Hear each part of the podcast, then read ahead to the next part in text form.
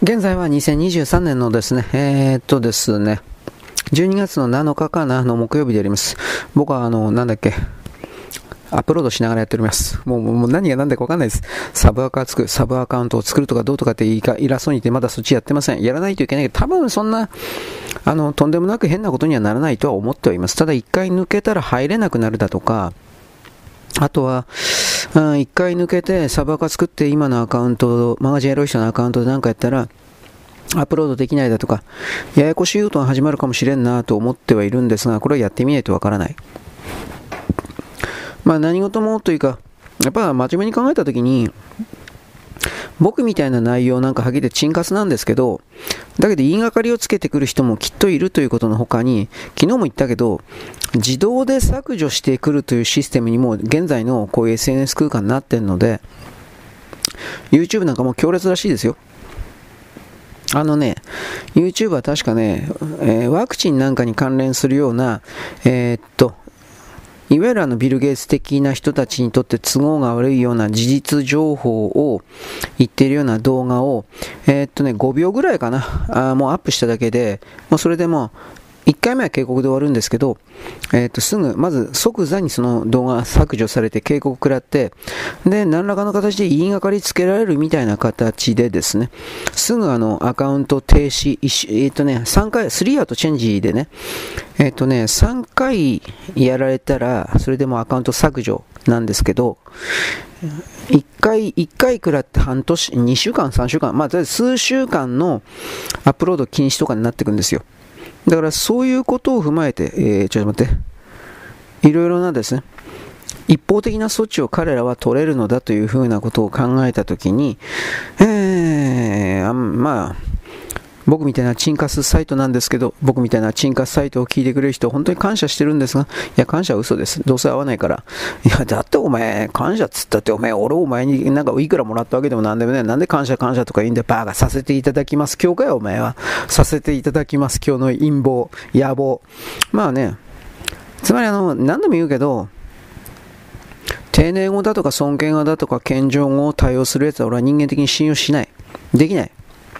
なぜならば、それは自分自身なるもの外側の誰かに、予託全託している状態だからだ。神が言われたのです、みたいな。あら、あの、見心のままに。じゃあ、お前はどこにいんだよ。お前死ねばいいじゃん。お前みたいにいらねえんだから。と僕はこんな風に考えちゃうんで、僕人間のクズなんで。ということを踏まえてですね。だから、その自分の自己の尊厳というかさ、自分はどこにいるのかということを考えたときに、そういうものに対して、えー、もうちょっとですね、ほんの少しの時間でいいから、真面目に考えてみようよ。ということを僕は言うわけです。僕はいつも口開けた偉そうで、その通りです。常に偉そうなんですよ。というわけで僕今ちょっとアップロードしてます。えー、っとね、これちょっと後で言うけど、今さっきヘッドラインだけ見たんだが、えー、っとね、世界に新刊、えー、ちょっと待って。えー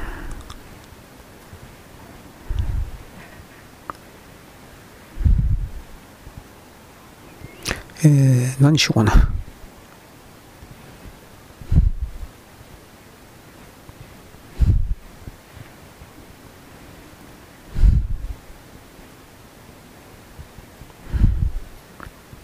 これでいいのかな？よし。何がよしなんかわかんないけど。はい。というわけなんでね。これでいいのかしら。よいしょ。はい。あの、スロバキア。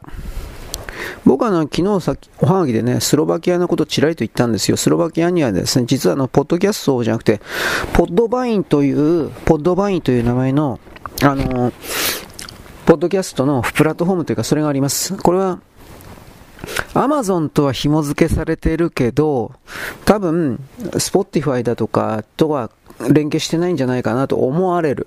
あとね、僕は Amazon との提携をした途端にやってきたあ、メールが来た。自動メールなんだけどね。うちでやってください、お願いします、みたいな。多分、ポットバインは今でもあると思うんだけど、で、なんでわざわざスロバキアがっていうふうに言ったかって、まあ、まずヨーロッパ諸国においては通信が、ネット通信がそんなにまだ行き渡ってない地域が圧倒的に多いので、遅い通信でリアルタイムでブラウザーで聞くみたいなやり方ではなく、基本的にえー、と、ポッドキャストのデータをダウンロードしてオフラインで聞くというのが文化になってます。当たり前になってます。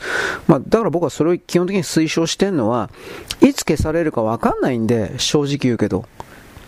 即消される可能性があるんで、だからアップロード上がったら、アップロード上がらない可能性すらあるので、Spotify ってもうこれから YouTube 並みだなと思うけど、だから、えー、っとね、あなたは私の信者なら、いや、信者俺嫌い、こういう言葉嫌いなんだけど、あのー、日常的に私のマガジンやる人、撮ってる、聞いてる人だったら、ブラウザで聞くなんて私は命令なんか絶対しないけれども、いつ消されるか本当にわかんないんで、もう最近それが、こんなにブログなんかで俺消されると思わなかったよ、はっきり言って。まあ、いつ消されるかわかんないので、あのー、もしアプリを落としてる、Google でもなんか俺できたような気するんだけど、ブラウザーの Google ポッドキャストでできたような気もするんだけど、あのー、この、このプレイヤーだったかな？このプレイヤーの、えー、っと、なんとかをダウンロードするだったか。な？んかその設定あるでしょ？それを、なかったかな？それをやっといてほしいんですよ。そうすれば僕がアップロードするというか、その、Spotify にアップロード、なんかね、例えば僕は2時ちょうど、昼の2時ちょうどにアップロードしたとするでしょう。そしたら昔はね、アンカーのやつはね、本当に5分10分ですぐ聞けたんだけど、今なんか Spotify はすべてのファイルを変換してんのか、なんかやってんですよ。何をやってるかよくわかんないけど。んで、その結果ね、実際には2時にアップロード終わって、えー、それが本当に3時とか4時とか1時間後、2時間後になってるのか俺知らないんだけど、俺がアップロードした途端のですね、画面においては、えー、っとね、変換するまで、えー、っとね、数時間って出るんですよ。えっと、なんとかアワーズ。エニーだったっけ？まあ、エニーアワーズだったっけ？違う、エニーじゃねえな。忘れちゃったけど。だから、そこまでかかねえと思うんだけど、なんかおかしいなと、基本的には思ってますよ。ななんでおかしいなかというとですね、ちょっと待って。あの、僕はあの、Spotify のみで見られる動画をですね、アップしてるでしょう。その動画に関してはですね、アップロードしたら、えー、10分もしないうちにですね、変換完了したよって来るんですよ。メールの方に。動画に関してだけはですね、それをアップロードすると、あなたの動画がアップロードされましたよとかってまず来て、で、5分、5分5分ぐらいかな ?10 分しないと思う。5分ぐらいで、あなたの動画は無事、サクセスフリーが、無事成功、変換に成功しましたよって来るんですよ。現在は10、うん2023年の12月の7日のですね、木曜日、途中で電気切れました。えー、なんだっけ、サクセスフリーと来るんですよ、でしたね。えー、っとね、まあ、とりあえず Spotify においてですね、えー、っとね、例えば2時、2時ちょうどちょうどぐらいに動画のデータをアップした時にですね、え、っと、なんかちょうど、5分か10分ぐらいで、えー、あなたの動画の変換に成功しましたよ。みたいな形で来るんですよ。ということです。はい。えー、何言ったんだっけ？だいぶ飛ばすけど、スロバキア、スロバキアという国がですね、WHO のパンデミック条約を貪欲な製薬会社によって考案されたナンセンスなものと呼んでおり、えー、っと、スロバキアの首相、新しい首相はパンデミック条約の署名を拒否するというふうなことを言ってます。だからどうなんですかね。この動きがあの多くの他の国にあの伝わってくれればいいなと思う。WHO はワクチンや医薬品の購入を強制的に義務付け、義務付け、ワクチンの強制接種を行えるようになると、パンデミック条項というものが、あの、OK になると。つまりスロバキアという国家はこのパンデミック条項を明確に拒否すると。新しい首相はこれを言ったということになりますが、まあ、まあ、それぐらいで彼は暗殺とかはされないと思うけれども、そういうことの可能性すら考えなくてはいけないのが今の世界なのだということを言います。うん、まあどうかな。その辺はわからんけどな。はい。あと、岸田首相のですね、少子化対策に関しては、まあ、業者への補助だっていう風な言い方をしている人が多いですね。えー、結局のところです。なんだっけ。支出に対してという言い方だったな。支出に対して、えー、ちょっと待って、これどこだか、どっからどこまで何やってるかわかんなくなったな。支出に対してです。すいません。何かわかんなくなっちゃった。支出に対しての業者、少子化対策に向けて何らかの支出を行っているような業者に対して補助金を出すのであって、各家庭に対して出すそれではないと。まあ、つまりその子育て業界関連の官僚筋、官僚の天下り先の企業ということになると思うんですが、そういう人たちに補助金は出すけれども、いわゆる実際に子供を産んで産み育てている家族に対しての家庭に対しての、なんだろう、減税か、そういうことはしないというか、うん、だから岸田さんというのは本当に自分の権力を維持することしか考えてない人なんだと、あまり決めつけたくないですが、本当にそうなのだと決めてしまった場合においてですね、彼はこの悪い政治、悪政と言われているものも、これからですね、本当にお続けになられるのであれば、さすがにそのような、うん、動きにおかしいと自民党の内部の他の議員さんたちが思わないのであれば、これは自民党ではなくてですね、いわゆる参政党と言われている人たちが、だいぶ本当はね、支持率上げてるんだって、ほんまかなと思うけど、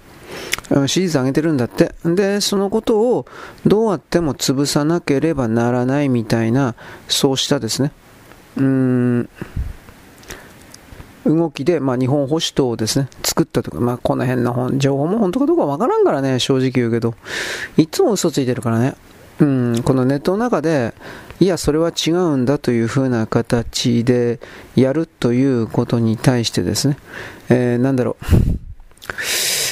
ケチばっかりつけてる人いますよね。はい、まあどうでもいいや。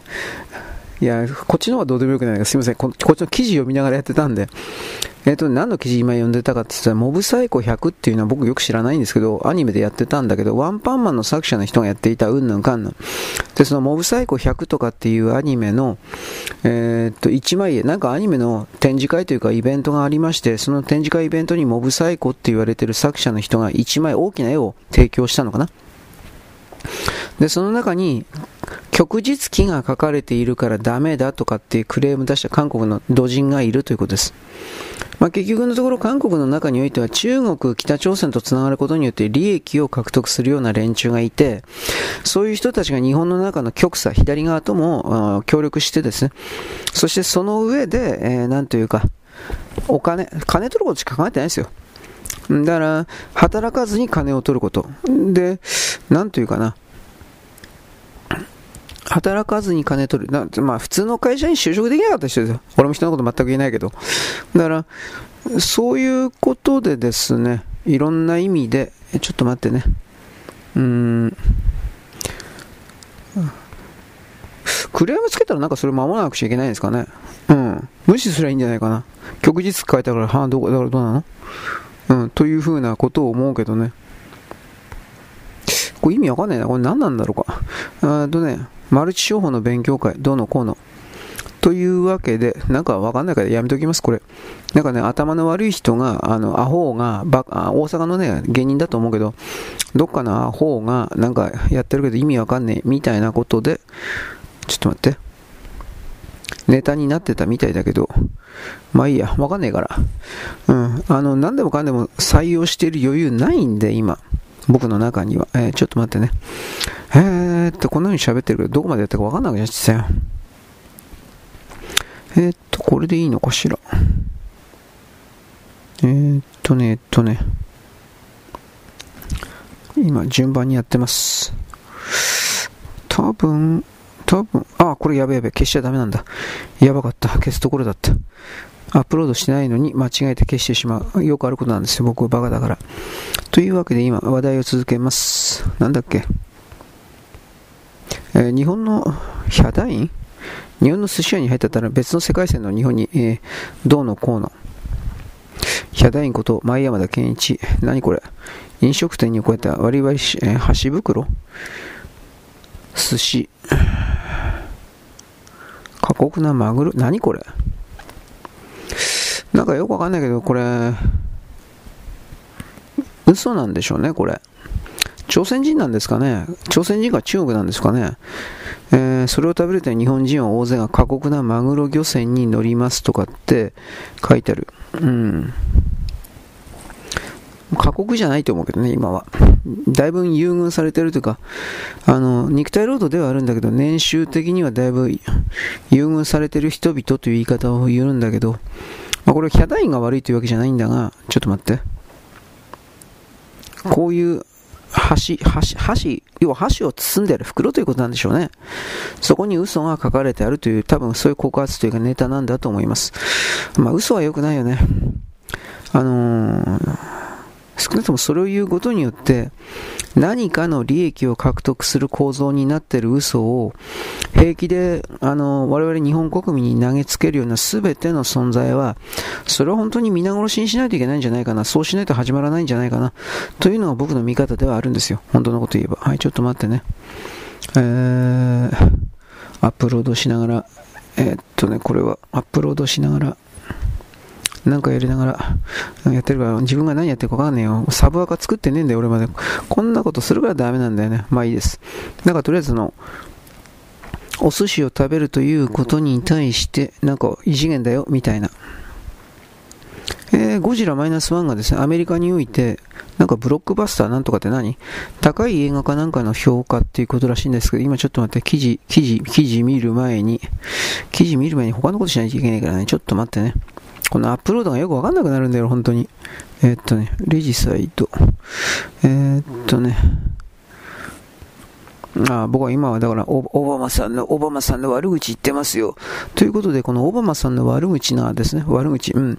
これがですね、悪口というか暴露がですね、結局のところですね、その、ツイッターのアカウントじゃなくて、なんだっけ、な、な、何の削除だったっけああ、ブログの削除か。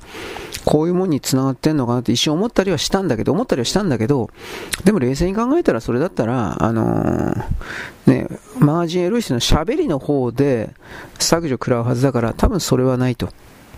何なんですかね人工合成音声がダメなんですかね僕はこの辺は正直わからない。でも今まで、それだったら過去にアップロードされてるブログっていうやつ、あの読み上げソフトね、過去にあの読み上げされてるやつは全部その削除の対象にならなくちゃいけないんだけど、今んところそれはないんですよね、今のところは。だから、本当に、本当にわかんない、あれに関しては。何が原因だったんだろうか。まあ、記事の中の何かかもしれない。記事の中にひょっとしたらワクチンだとか、あったのかもしれない。あったんかななかったような気するけどな。昨日ちらりと見たんだけどね。あとだから YouTube がなんかに言うてなんかいじめとか差別だと、いじめとか差別みたいなそれないと思うんだけど、意味わかんないよ。本当に意味わかんなかった。まあいいです。はい。で、ゴジラマイナス1に関しては、IMDB で、何この IMDB って、2023年最も高い評価を得た、ブロックバスター映画になったので、劇場公開12月14日まで延長されることが決定した。なんでそんな短いの？今までね、1週間ぐらいの予定だったの？俺知らないけど。うーん。だって今12月2日？ああ。今12月の、なんだっけ、8日？あ、7日？でしょ？いや結局、あれですか。日本の映画で1週間ぐらいの契約か何かで、今回のゴジラ、1週間、2週間ぐらいの契約か何かでゴジラマイナス1の映画公開が本当に限定で決まってたのかな？日本の映画だしね、なんだかんだ言って。しかも吹き替えもなく字幕でやってるという日本の映画がアメリカ人見てるっていう、これがまず信じられなかった。アメリカ人字幕の映画なんか見ねえんだよ、はっきり言って。全部吹き替え。まあそりゃそう、まあ日本でももうその傾向になってるけど、だからそこから考えて、あ、でも日本がね、その吹き替えになってる、あ字幕でないやつ、吹き替えに関しては、音声のサイトもう一個いるのかな？俺この辺よくわからんのだけど、いわゆるほら映画界において今新しい音響環境のなんとかでしょう。なんだっけ？ドルビーなんたらかんだらったもう忘れちゃったけど、それは吹き替えのやつはダメらしいね。俺詳しいこと知らないんだけど。あのー、字幕でないとダメみたいだね。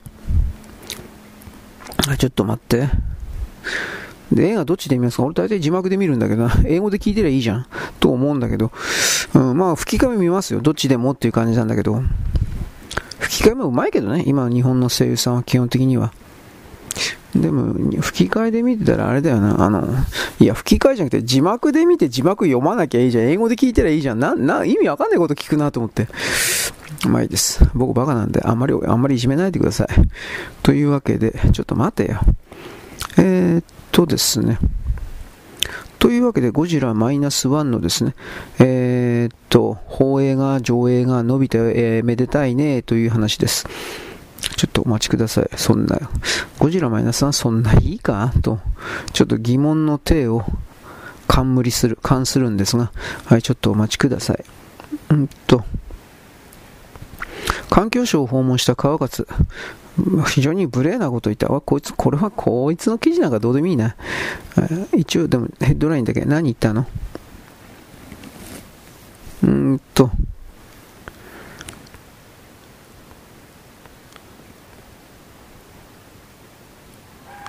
あものすごいトンネル掘ってアルプスを痛めつけるわけで環境省もっとしっかりしてください。これバカじゃないねこいつ。これ教養あんの？抵抗続ける気満々。公共順位は星だけになりますね。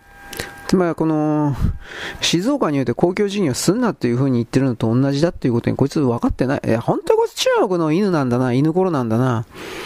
本当に暗殺されねえかな、テロリストみたいなこと言いました。すいません。でも謝らんでもいいんじゃないかな。これ静岡県のやつ本当に何思ってんの？自分たちの地域の、あのー、なんていうかな、経済発展が、こいつのせいで、どう考えたって、あのー 妨害されてるよっていう風に言い方をします。え、どう考えたってそうだろ、これ。なんで気づかねえの？バカじゃねえの？と、ここまで僕思うけどね。はい、ちょっとお待ちください。というわけで、今、これは61番なのかな。えーっとですね。よいしょ。うーん。よいしょ。はい。アップロードしながらなんですいません。えー、っとね、スキューバダイビングの呼吸単価は全てヘリウムに9歳と7歳の、えー、姉妹がですね、これ意味わかんねえ。なんでこんなことあんの？これはちょっと信じられんな。これ現場猫案件って書いてあるけど、そんなもんじゃない、そんなもんで済まねえんじゃねえかな。はい。えー、読者の検証でフルボッコになった、えー、朝日新聞が、なんだっけ？ちょっと待って。えー、っとね、自分たちの言いなりが言いなりになれない、えー、ななんていうか好き勝手やれないから、もう、やってれんっていう言い方なのか。ちょ、ちょっと待ってね。えっとね、エビデンス。どのこうの。事実ですね。でこれ何言ってんのかな、朝日新聞。結局、エビデンスというものは正しいというのに自分こそ正しいというバトルのそのツールになってしまったエビデンス。でもこれって朝日新聞が今まで自分でやってきたことだろう。何言ってんのお前。信じまえ。なんかあの朝日新聞の全ての本社支社がですね、燃え上がればいいのに、ガソリンかけて、青葉みたいなこと言ってますね。だって嘘を垂れ流す、公然と嘘を垂れ流して日本人を騙し続けてきたような人間集団に対して、僕ははっきり言うけど生きる資格なんかねえと思ってるので、人間の認識をですね、事実ではなく自分たちの脳の中の妄想によってですね、えー、っと、こうでなければならないのだというふうに言って間違ってても責任取らないんですよ、こいつら。それが一番最悪。うん。なので、えー、ちょっと待って。これでいいのか。なんかこの人たちを本当死滅してほしいな。具体的には死んでくれとかそんな物騒なこと僕言わないけど、言ったってどうせ死ない死なないからね。だけど、経済的に死んで路頭に迷って餓死すればいいんだよ。まあ死ねって言って同じですね。ひどいこと言ってますね。それぐらいね、言葉の力だけで、相手を支配、コントロールできて当然だという、それがどんなに間違ってるのかということに気づいてないような連中というのは、これははっきりまあ殺すべきなんですよ。で、生物学的に殺したら、僕たち本当に殺人犯テロリストになるから、僕はそれは言わんけど、まず認識、認知的に殺すということ。つまりそれは、こいつら嘘つきだからこいつらのことを相手にするのは無視しろ。というふうに周知徹底させるということ。そうすれば、朝日新聞関連の新聞買わない、サイト見ない、有料記事買わない、朝日新聞関係の書籍も買わない、嘘だから。だから買わない。だって、騙されるだけだから買ったって。だからそういうことをエビデンス、エビデンスがダメなんでしょ？事実ダメなんでしょ？自分たちだけが採用する事実は事実で他はダメなんでしょ？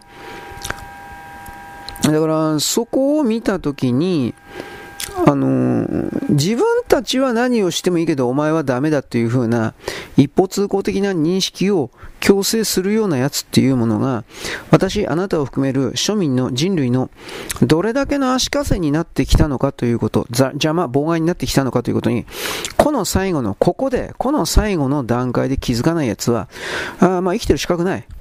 これからも生きていけない。そんなちょろいやつは。くださいください、ちょうだい要求しますというだけで、お金を払わない奴は生きてる資格がない。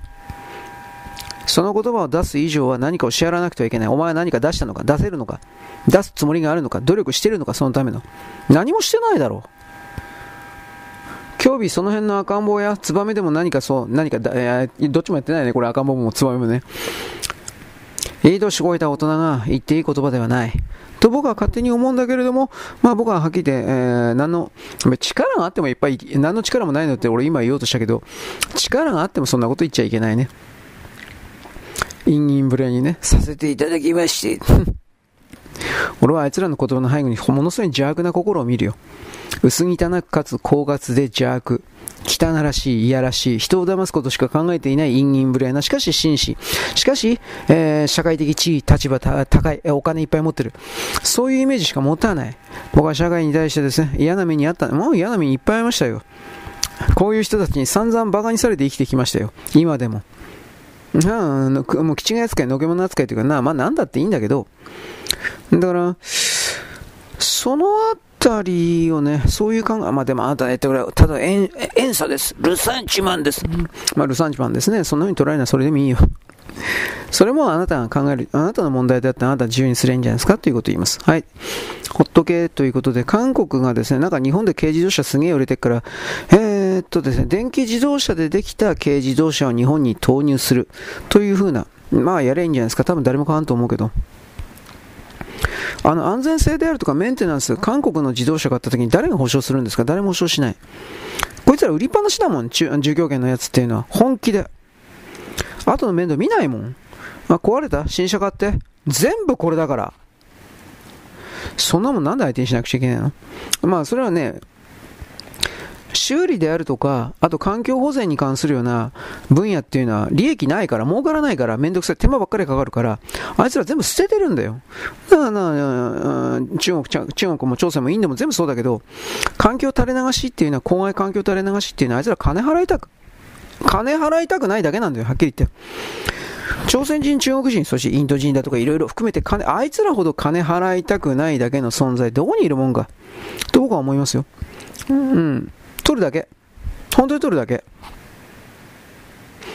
だから僕はその意味でネットの中で要求するだけの人々の心というのは、ああ、これは同胞なんだな。同胞、同じ眷属。という意味ですよ。で、これを言うとさあなたは私を侮辱している、ルルルルルというふうに言うんだけど、いやいやいや、取るという観点に限って言うんだったら一方通行を求めるあなたの存在というのはこいつらと何が違うの？と思うよ。つまりそれこそが、その一方通行を求めるような心のそれこそが人間の中に施されたいくつかの罠。の一つだろうと思うんだけど、これは気づけば自分自身で気づいてこれを直そうと思えば改善できる。ところが改善しないんだ。なぜまあ一方的に取るということを続けておれば楽だから。2、3、4、5、6、7と。それは美味しいからね。自分、私は弱い人なので、私はいい人なので、お金ちょうだい、エネルギーちょうだい、とやってりゃいいんですよ。そうやって騙してきたものが、最終的には全てのものから見放されて、たった一人ぼっちで、そしてエネルギーもない、虚空の暗闇の中で、古事記のようにエネルギーちょうだいとかって言ってる。そんなものが、そんなものが、あなたはあなたたちはなんか教祖とか何かって言われたの？まあ怖いから言わないけどね。怖いや、怖くはないんだけど、知らねえよって感じですよね。はい。というわけで、えー、とですね、今僕がこれ見てるのはなんか、えー、仕事中に24時間死ねと言われ続ける、病んで倒れて一人前の川上がり、テレビ業界に根付く、いじめ対して止まらないハラスメントの連載について、現役映像作家、どうしたこうした、米田愛子さん、知らないです。すみません。誰ですか、この人？えー、まあ、そう思いました。1、2、3、4、5、6、7、8番ですね。まああるだろう、テレビ業界なんてそんなもん。死ね死ねなんて当然だよ。もう慣れっこになってんだよ、みんな。死ね、お前が死ねよ。こんなもんですよ。だけどそういう風な形で慣れっこになって心が鈍くなっていくとですね、本当に気づかなくてはいけないような大事な何かに気づかなくなるだろうんじゃないかなというようなことが、あ僕は思いますけどね。えー、で、なんかいろいろいっぱい書いてあるけれども、基本的にはその女性のテレビマンに対してのいじめ的なものが相当あるよという、多分そういうことなんでしょうね。まあ、そもそもなんであんなテレビ業界なんか行こうとしたのかな。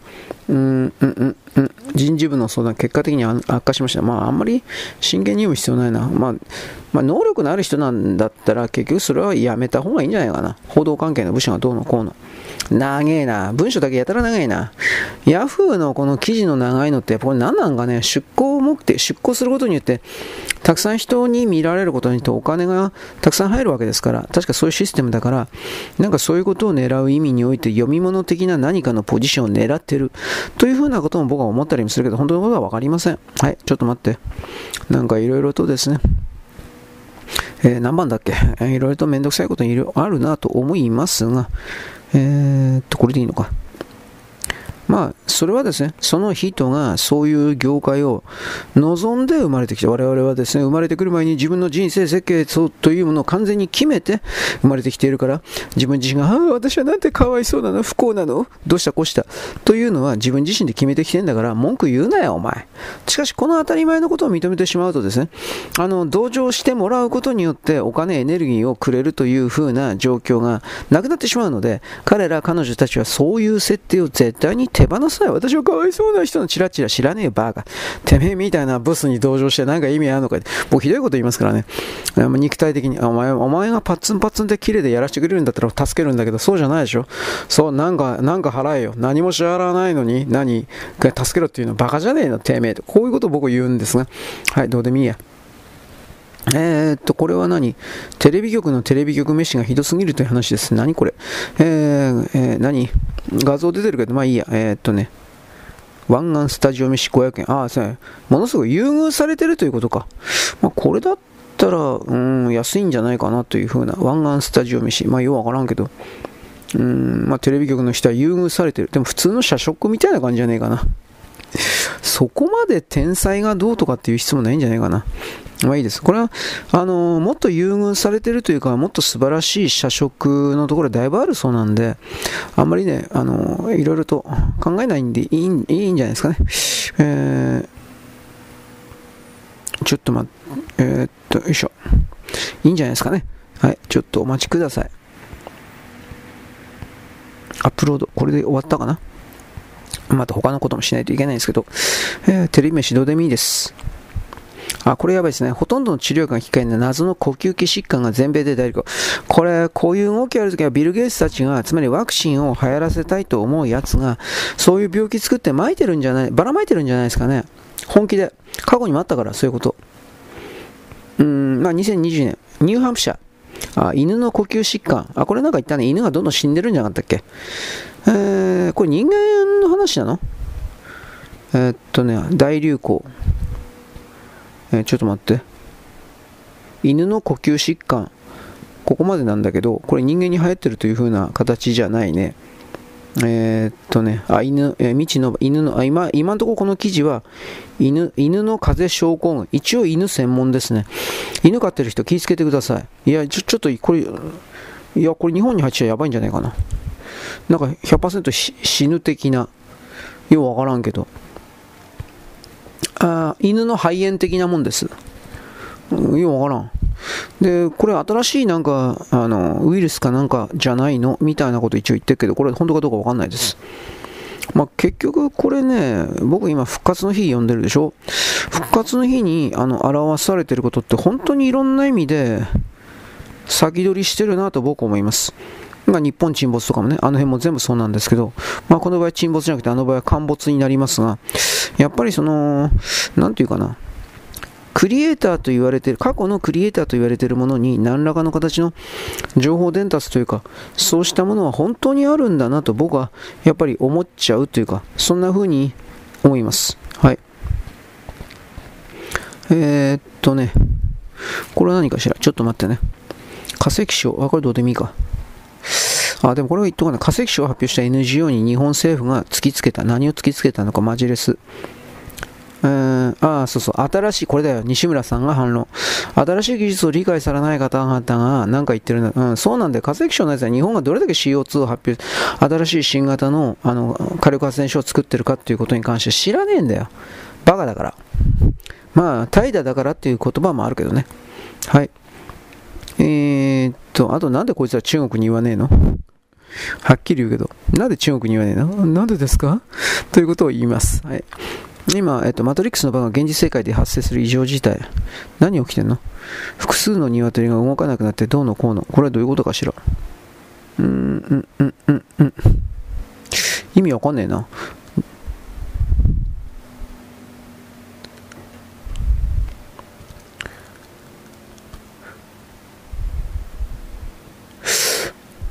バグっただけなんじゃないかな。うーん。まあ、これどうでもいいや。うん。あの、なんか鶏撮影して、TikTok、鶏撮影していたらですね、なんかピタッと止まったって、なんかそういうことらしいです。ただ僕これ思ったのはアメリカ人って本当に TikTok やってんだなと思って。お前たちは敵だみたいな、こういうこと一応言うんだけど。はい、えー、っと、ちょっと待ってね。えー、っとね、あ、ゴジラマイナス1。複雑なアメコミ映画を批判した BBC。まあ、アメコミはわけわかんないことやってるからね。あの、男同士、ヒーロー同士キスしてベロチューとかしたら気持ち悪いな死ねみたいな感じなんだけど、BBC がとりあえずゴジラマイナス1高評価解説してる。単純だから、そりゃそうだろう。うん。あのー、マーベルの映画っていっぱいヒーロー出てるから誰が誰かわかんないもんだって。正直言うけど。というわけで、うん、まああの、低予算なのにって、なんか1500万ドルって、なんかすごいお金に見えるけど、アメリカからすれ話にならんくらい低予算らしいです。そうなの？ちょちょっとわかんないけど。うん、うん、うん。山口監督の洗練された人物描写は、人物、そんな洗練された人物描写あるかな？なんか悪口言って叫んでるだけのような気する。わー、ギャー、うーとか、なんか文句言ってるだけのような気するんですけど、あそこの日本人の兵隊、私の戦争は終わらないんですとか、なんか、なんかそんなようなこと言ってた人。まあいいや、もうどうでも。外人が日本人、これは、はい、ただの提灯ベタまべ記事ですよ。ただにそれだけなんですけど、なんかやっぱりあのお金儲けていろんな言葉だけで口先だけで人々をいいその気にさせていい気にさせて儲けるというようななんかビジネスというのはいろんな意味で大変なんだなと僕は思いましたうんうんうんうんこれは何か中これは大事かな中国企業の業績がえー、なんだっけこれ。市場予測を軒並み下回って市場を動揺させてる。中国株売り加速。まあこれあの、ほら、格付け会社うんぬんかんぬんが思いっきり下げてるということにおいて、これどんどん下げるべきなんですよ。あいつら調子に乗りすぎた。まあ、あの、有利子負債で日本の国家予算の5倍、分かってるだけで5倍以上っていうのはさっき私言ったけど、あんなもんで済まないでしょ。で、それをですね、全部今人に押し付けるために日本に接近しているという見方をしなくてはいけない。あなた、だから、あなたの親戚にですね、共同連帯保証人か何かに、あのーサインしてしまったような親戚があって、今まで全くあなたにですね、近づいてこなかったで、急に急に急にですね、なんとかちゃん元気でやってるとかって、これ来たらどうしますかっていうことを言ってるんです。大変でしょう。あなたの低層の危機ですよ。あなたはそんな低層を持ってるかどうかしら。またこんな言い方するからはダメなんですよ。お前がそんな素晴らしい体だと思って、体だと思って、こんなこと言うから僕ダメなんですよ。あなたはですね、女の敵を、あなたは女を敵に回すような表現ばっかりするからやめなさいみたいなお叱りをですね、何回も受けたことがあります。うん、そで、その度ごとに、すいません、女はまた濡らしてとか、女はまた開いてとか、こんなことばっかわざと言ってます。私に近寄ってはならない。というふうな、もうな、なんか、なんか自分を大物見せ、大物ぶりたいんですよ。いや、近寄っていいですよ。お金、お金持って近寄ってください。僕にお小遣いちょうだい。ね。さらして、おっぱいとか、だだだだセクハラ言ってますよ。こういうことを言うことによってですね、まあ、あの、どういう意味ですかね。あの、ネットの中で、ネットの中で漬物になってる人っていうのは、自分が漬物の状態であるということに気づいてないんですよ。僕本当にそう思うんで、だから、どうだろうね。ネットの漬物、多くの外側にある、うん、言葉をですね、あの、取り入れるだけの自分になってるということなんですが、うーん、どうだろうね。FBA、ボリビア大使、どうのこうの。極東ロシア、えー、ロシアでマイナス53度だったって。すげえね、おい。うーん、ナイジェリア軍が村を、どうした？こうした。中国政府。うん、3方向、あ、これは、ウクライナの反転攻勢は反対だった3方面への兵力分散にして、うん、そんなことやったんか。じゃあ勝てるわけないな。バカじゃねえの。これは素人の僕でもびっくりです。そんなことするから勝てるわけねえじゃん、お前。兵力分散だって。最悪のことやってるよ。いろんな意味で。一箇所ずつ、だから兵、あの、戦争のこと分かってないんだろ。戦い方の戦術のこと本当に分かってないんだろ。そうでなければ、そんなに、こん、そんな愚かな選択をするわけがない。と思いました。ちょっとお待ちください。というわけなんで、この辺にしときゃいいのかな。ちょ、ちょっと待って。えー、っと、まあ、今な、途中からですね、えー、っとね、途中から明日のネタ探し的なものやってるけど、まあいいでしょう。サバーがやらないといけない。この晩、今日できないかもしれないな。いつもこんなこと言ってんな。えー、っとね。はい。あ、これ、バカじゃねえの。だか金、金一族はなんかテレポーテーション能力を持ってる。これ昔なんか言ってない。宿地だったっけあまあ、こんなことよく言ってんな。まあいいです。なんだっていや、本当に。まあ、朝日芸能の記事は信用できるよ。鑑定機密費もらってないから。ね。もう、もう、言葉が出ない。ビビってるよ。勝てんわ。北朝鮮様にはもう屈服するしかないんだわ。え私たちは北朝鮮様にひれ伏してですね、命乞いをしてするしかないんだよ。と思いました。なんだこいつら、本当に。本当に文明人なのかよ。と、いろいろ、あなたも、あなたもいろいろ言いたいことはあるだろうが、私もあるんだが、何これ。あと昔なんか太陽に降り立ったと、ね、太陽の表面に降り立った金一族だとか、なんかあったらしいですけどね。バカ野郎。何言ってんの？今、さすがに北朝鮮の国民はそんなことで、えー、輝ける偉大なる金、金正恩様？わかんないけど、なんかそういう、そんなこと言うこと、そんなことなんかの、言うことないと思うんだけどね。もう、なんか、もういろいろバレてるから、そういう変な、変なこと言わない方がいいと思うんだけどね。はい。まあいいです。あんまあ言ってもしょうがないんで。あと、百田さんがですね、最近の岸田さんがですね、えー、異常にもてはやされているのはおかしいよというふうな、どうなんですかね。うん、うん、うん。あとこれ昨日ちらりと言ったけどね、中国の公共メディアが放送した、何を放送したかというと、えー、っとですね、日本三菱大谷炭鉱中国人強制連行犠牲者記念碑が福岡で樹木。そんなこと本当にしたのこれ？何なのこれ？えー、中国の公共メディア。えー、日本の報道ないんですけど。日本の報道がゼロなのに何これ。えー、生まれて初めて、福岡の人なんかツイッターこんなのやってんの生まれて初めて、俺も生まれて初めて聞いたわ。あ、これ採用しないでいいな。多分嘘だ。多分じゃなくて100%嘘だろうな。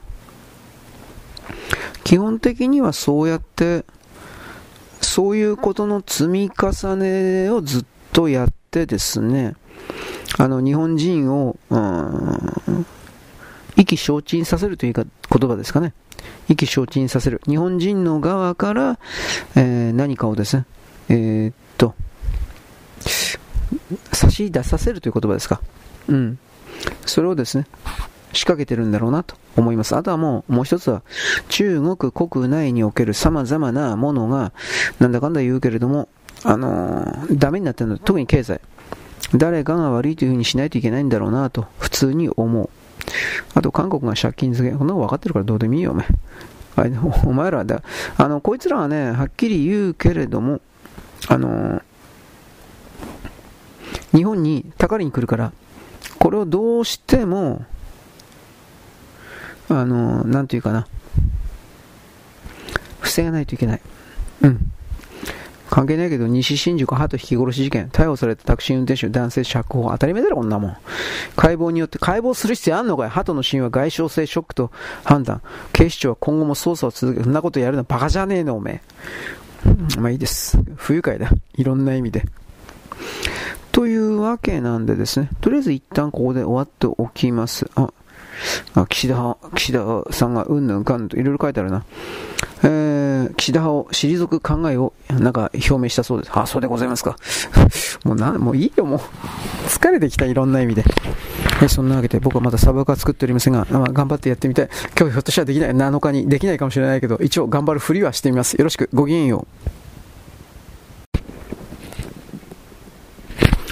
現在はですね、2023年のですね、12月の、なんだっけ、6日、あ、7日ですね、7日のですね、何時だっけ、あ忘れちゃったよ。えー、木曜日です。私はですね、また、本当に作業しながらばっかりやってます。それしかやってない。うん、まあ、時間もったいないんで。で、今でさっきあの、ネタ探しのところは大体一応無理やり終わらせたという形で、次はですね、えっ、ー、とね、これもアップロードかな。ちょっと、ちょっと待って。やってます。もう何、自分何やってるかも説明できないバカだから。えっとね、でね、今あの、マガジンエロイヒトの方で、ログイン、ログアウトのところの方ね、確認はしました。基本的に僕はあの、ログインしっぱなしでずっとアップロードしてたんで、ログイン、ログアウトなんてしてなかったんですよ。だからこれひょっとしたらずっとその、なんていうかな。なんだっけ。あの、一旦、アンカーのままで在籍してる、一応アンカーとスポティファイの、えっとね、連携はしたんだけど、アンカーとスポッティファイの連携はしたんだけど、一旦その抜けて入るということの流れの中で、スポッティファイに再び、えー、接続というか登録し直すというか、なんかそんな感じになっちゃうんじゃないかなというふうな気がしてるんです。で、そうなるとね、一番危惧するのはね、なんか僕軽、簡単にしか見てないんだけど、なんか Spotify とアンカーの時のアップロードの時間の制限みたいなのがだいぶ違っててね、これがなんか本当にちょっと懸念してんですよ。はっきり言うけど。だいぶ短くされるんじゃないかなっていうことなんですね。でそれはちょっと困るなというふうなことを思ってるんですが、これまた調べ次第し、でも、でももう一個作っとかなきゃやっぱどうにもならんだろうしなといろいろなことを思いました。うん、まあそ、それで対応していくしかないんでしょうけどね。はい、ちょっと待ってね。53、54、2つのユダヤでいいの？これ何？えー、っとね、なんかいろいろと、こんな聞か聞いてもらうための努力は否定はしないけれど、やっぱなんだかんだ言って大変ですね。こんなことやったって1円の得にもならない。でも逆にね、逆にね、1円の得にもなったらね、逆に今度は本当に好き勝手なこと言えなくなるんですよ。あのこれに収入を依存するという形になると、あのもちろん相手におもねるとか忖度するとかっていうことが始まるけれども、言いたいことが間違いなく言えなくなるんですよ。間違いなく。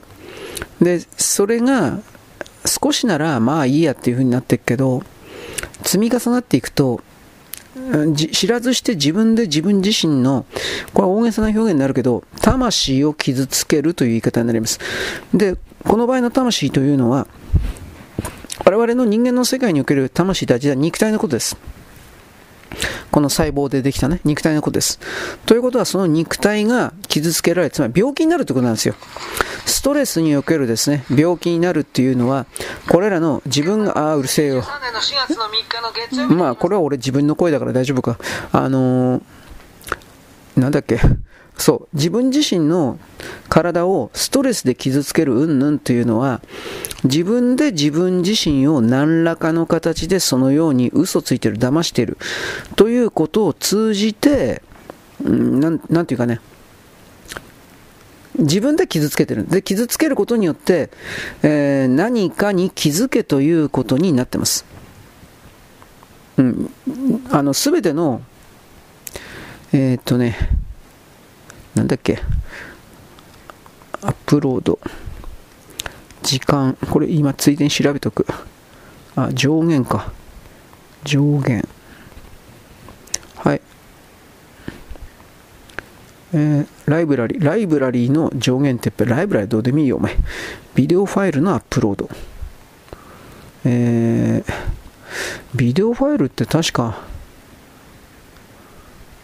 Spotify for Podcast ではファイルサイズの制限はありません。と書いてあるけど、えー、どうなの？で、ビデオファイルは違うんじゃない？これ。えー、あファイルただし大きなファイルの処理には時間がかかるほかって書いてあるな。例えば動画ファイルにおけるそれはないということなのかもしれない。なんとも言えないけどね。ビデオファイルのエンコード。一般的な質問。ファイルのアンサー最大12時間に収める。そんな12時間のも誰がやんだよ、そんなもん。えー、Spotify でのみ配信が、他のプラットフォームでオーディオのみのエピソードでどうのこうの。えー、えー、っとね、何これ？リバーサイドでって。何リバーサイドって？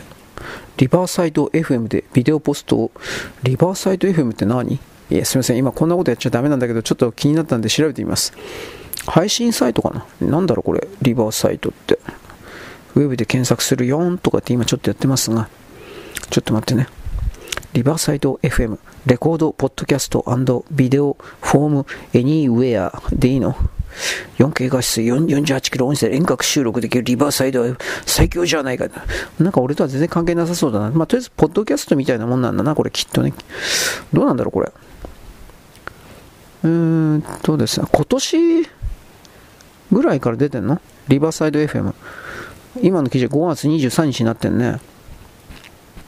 YouTube のアップ、アッパー互換みたいなやつで、確か、あのー、なんか名前忘れちゃったけど、なんかね、有料のやつだったと思うけど、あ対談形式の動画を撮るのに Zoom を使って、ここ一はリバーサイド FM を使っています。あ動画専門サイトか。なんかそんな感じだね。まあいいや。はい。というわけで、今一旦アップロードして、今度は僕は洗濯物畳ま畳まなくてはいけないので移動します。と思ったけど、やっぱり一旦ここで切っとくわ。あの、途中でですね、ファイルが止まってしまう可能性があるので、リバーサイド FM って素晴らしいなと棒読みで、えー、とりあえず、これどうなのかな？ちょっとだいぶわかんねえな、なんだかんだ言って。俺ね、メカ音痴なんですよ、はっきり言うけど。こういうところにおいてですね、いろいろできてないということでよろしいでございましょうか。まあ、ついでに最後に、えー、抜ける前にですね、えー、っとね、アニメ情報だけちょっとちらりとどうなっていくかだけ見ときます。本当にこんなことする場合じゃないんだけど、急がないといけないんだけど、うーん、あれ？来ないなぜ？えー、まあいいや、じゃあ、結局こういう風に繋がらなかったら一発でその、一発でその、あ、エラーが出ました。コネクション。あ、多分サーバー、これサーバー落ちたんだな。はい、いいです。僕、僕のせいじゃございません。はい、そんなわけで一旦切ります。よろしく、ごきげんよう。現在は2023年のですね、えー、っとね、12月の7日のですね、木曜日かな、であります。えー、っと、京都アニメーションにですね、えー、放火殺人を仕掛けた青葉に対して死刑が求刑されました。今のところ休刑ですけどね、えこの事件を振り返らないといけません。青葉、あ死刑を求刑、どんな事件だったのか。京都アニメーションのスタジオにですね、ガソリンがぶちまけられて、火つけられて、で、いいですか？社員が36人もその時点で死亡しています。つまり青葉という人間は自分の行為でまず36人を殺したんです。そんな人間をですね、死刑、無実無実だとか、ふざけんな。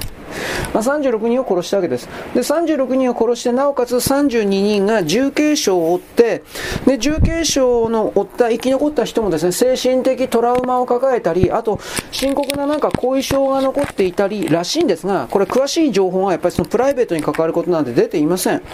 まあ、酸欠から来るところの後遺症であるとか、あと急にやっぱりその殺人犯がやってきたことに来る、えー、PTSD でしたっけ？なんかそういうの。当然ですよ。俺だってそうなるわ、はっきり言うけど。僕は勇ましいことですね。いや、かっこいいこと口ばっか言ってるけど、でも実際にそんな恐ろしい目にあったら、その精神がですね、どうにかなるよ、そんなもん。どう考えたってね。今、この、その瞬間まで生きていた社員とかが、もう一生会えないんですよ。この殺人のことにおいてさ。はい。で、青葉に、あのー、なんだろう、責任能力があったかなかったかということに関して、えー、っとですね、ちょっと待ってね。争点があった、問われていたということですね。最大の、最大の争点つったってそのもあるだろう、どう見たって。で、一応ですね、被告の弁護士というのは、あの死刑反対の弁護士というのは、えー、重度の妄想性障害の影響で責任能力がなかったから、無罪を主張、こいつの弁護士もこんなことばかりいつか殺されるわ、はっきり言うけれど。お前、お前の主張でじゃあ36人分は無念として生きていかなくちゃいけないのがバーが。死ねという言葉を僕はもう出しそうになりました。そんなこと言っちゃいけないんだろうけど、やっぱり言わざるを得ないというかね。うん。言っていいことと、ダメなことってやっぱりあると思うんですよ。ぶっちゃければ。と思います。で、とにかく無罪を主張いと。で、最終的な意見を述べまして、大体3ヶ月間ぐらいやってたんですか、この裁判とやらは。これは終わります。普通の常識で考えて死刑です。うん、36人も殺してるんだから、36人も殺して、なおかつ32人が重軽傷、後遺症、後遺症を持った人、精神的外傷だけではなくて肉体的後遺症も持った人がいっぱい出てきて、いや、そんな人間を無罪にしたら、まず日本という国家の見識が問われるということのほかに、日本人という世界中に散らばっている人間集団の、えー、存在価値が、営業価値が、商品価値が下落、暴落、大暴落ですよ。こんな人間を生かしといてはいけない、青葉なんて。本当そうですよ。だって、殺すためにわざわざ京都に出かけたんですよ、まず。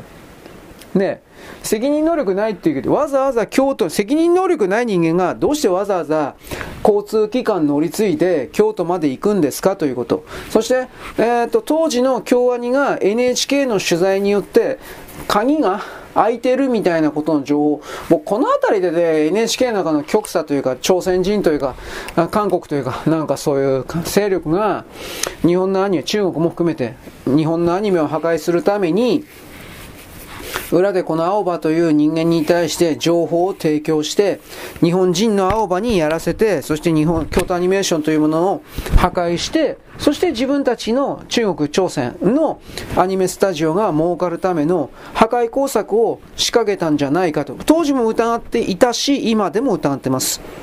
だってあいつら本当にそういうことするんだもん。過去からにおいても。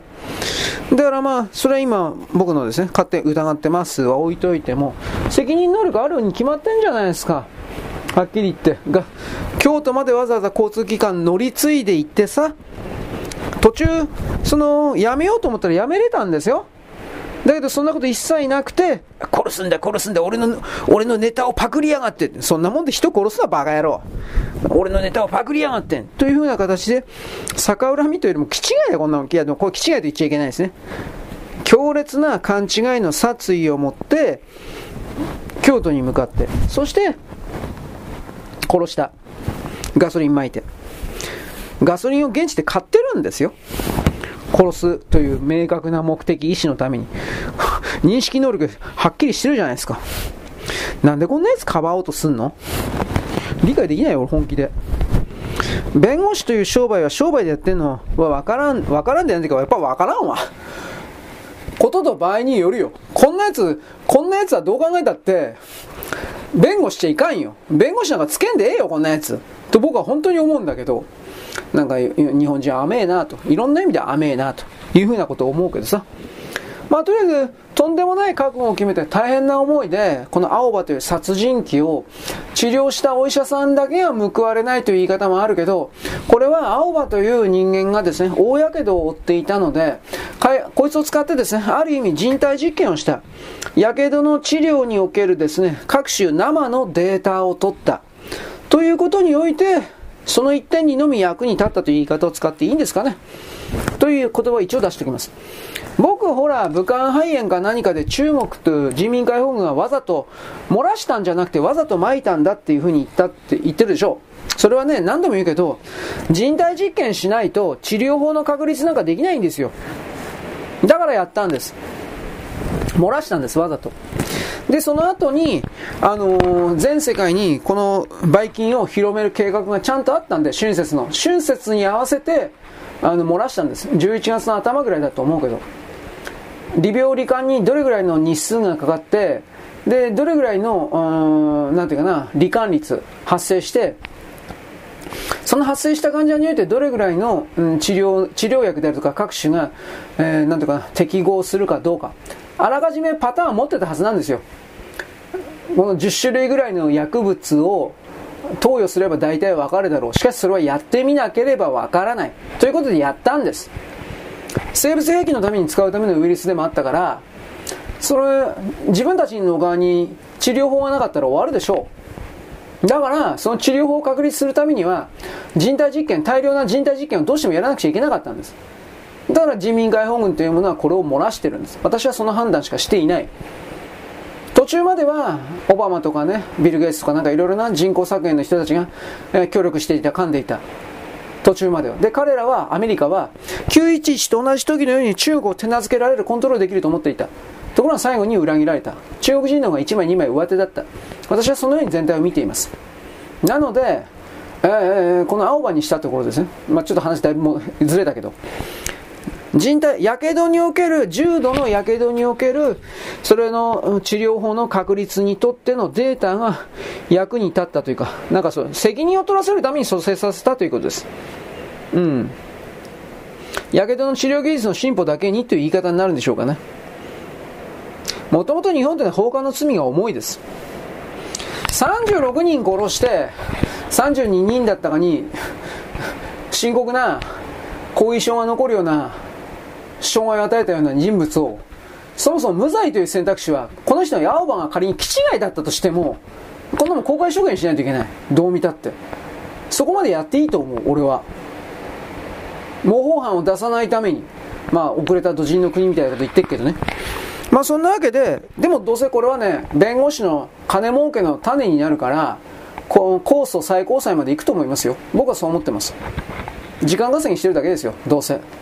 時間さえ稼げば世論の同情が集まるだとか、どうせそんなこと考えてるんですよ。商売の単位になるとか。だけどこれ冤罪じゃないですよ、こんなもん。証拠付きで全部分かってることで冤罪じゃないのに、無罪を書き取るなんて至難の技というもできないと思いますよ、どう見たって。でも、そういう方向でなんかきっと弁護士会話は動くでしょう。金儲けだから。そうした見方を持ってほしいと私はあなたに勝手に言います。よろしく。ごきげんよう。現在は2023年のですね、えー、っとね、12月の7日の木曜日です。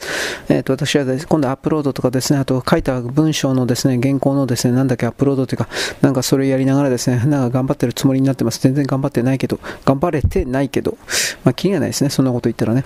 えー、っと、私さっきですね、ネタニヤフさんが、これ昨日も言ったかもしれませんけれども、えっと、なんか空爆をしたんですよ、避難所みたいに、ガザ地区の南側のどっかの避難所みたいなところに空爆して、で、そのことにおいて50人ぐらい死んだんだったかな。なんかそんな形で。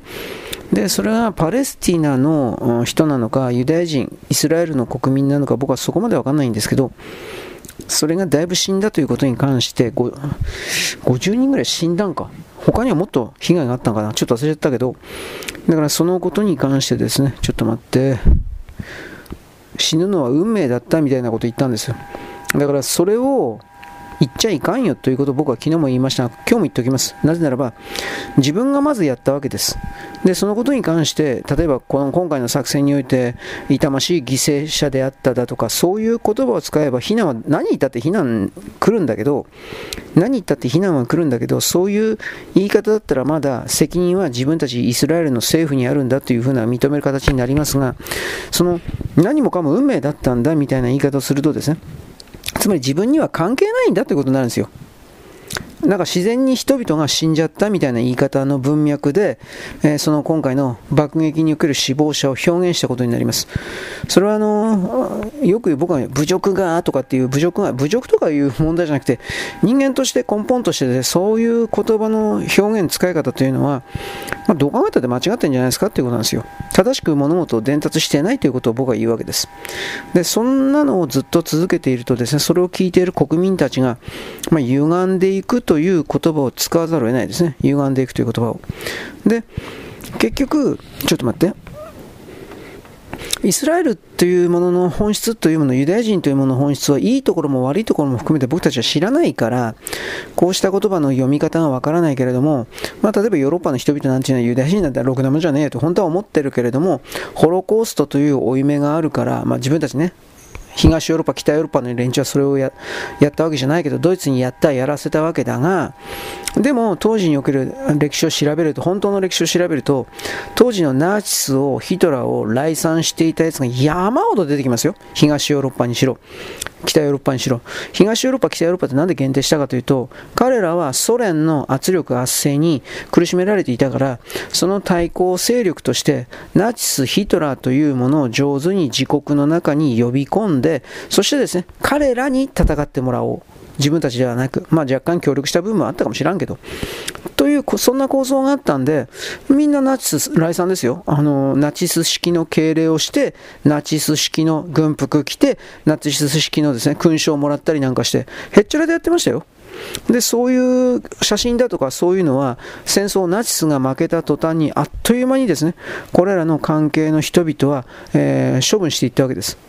だから、そういうことをですね、えー、我々はいろんな意味で知っておかなくちゃいけないんじゃないですかね。僕はこれを強く思うんだけど、うん、まあ、そんな形で、ちょっと待ってね。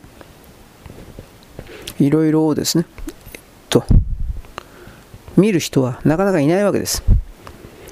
すべて情緒干渉的に見るわけです。良いとか悪いとか正義だとか悲しいとか怒りだそれはわかる。それは、でもそれは大多数の多くの人々がそれをやるのであり、逆の意味で言えば能力がないからそれしかできないのであり、あなたなる、えー、なんか解明的な存在ですか？頭いいの？覚醒？何でもいいけど、あなたなる存在というのはそうじゃない側に立とうとして、えー、いるっていうんじゃないの？というふうに僕言うんで知らんけどね、えー、そういうらしいので、であるのであれば、なんかもうちょっと違うやり方というかあるんじゃないかなと思うんだけどね。はい。というわけでですね。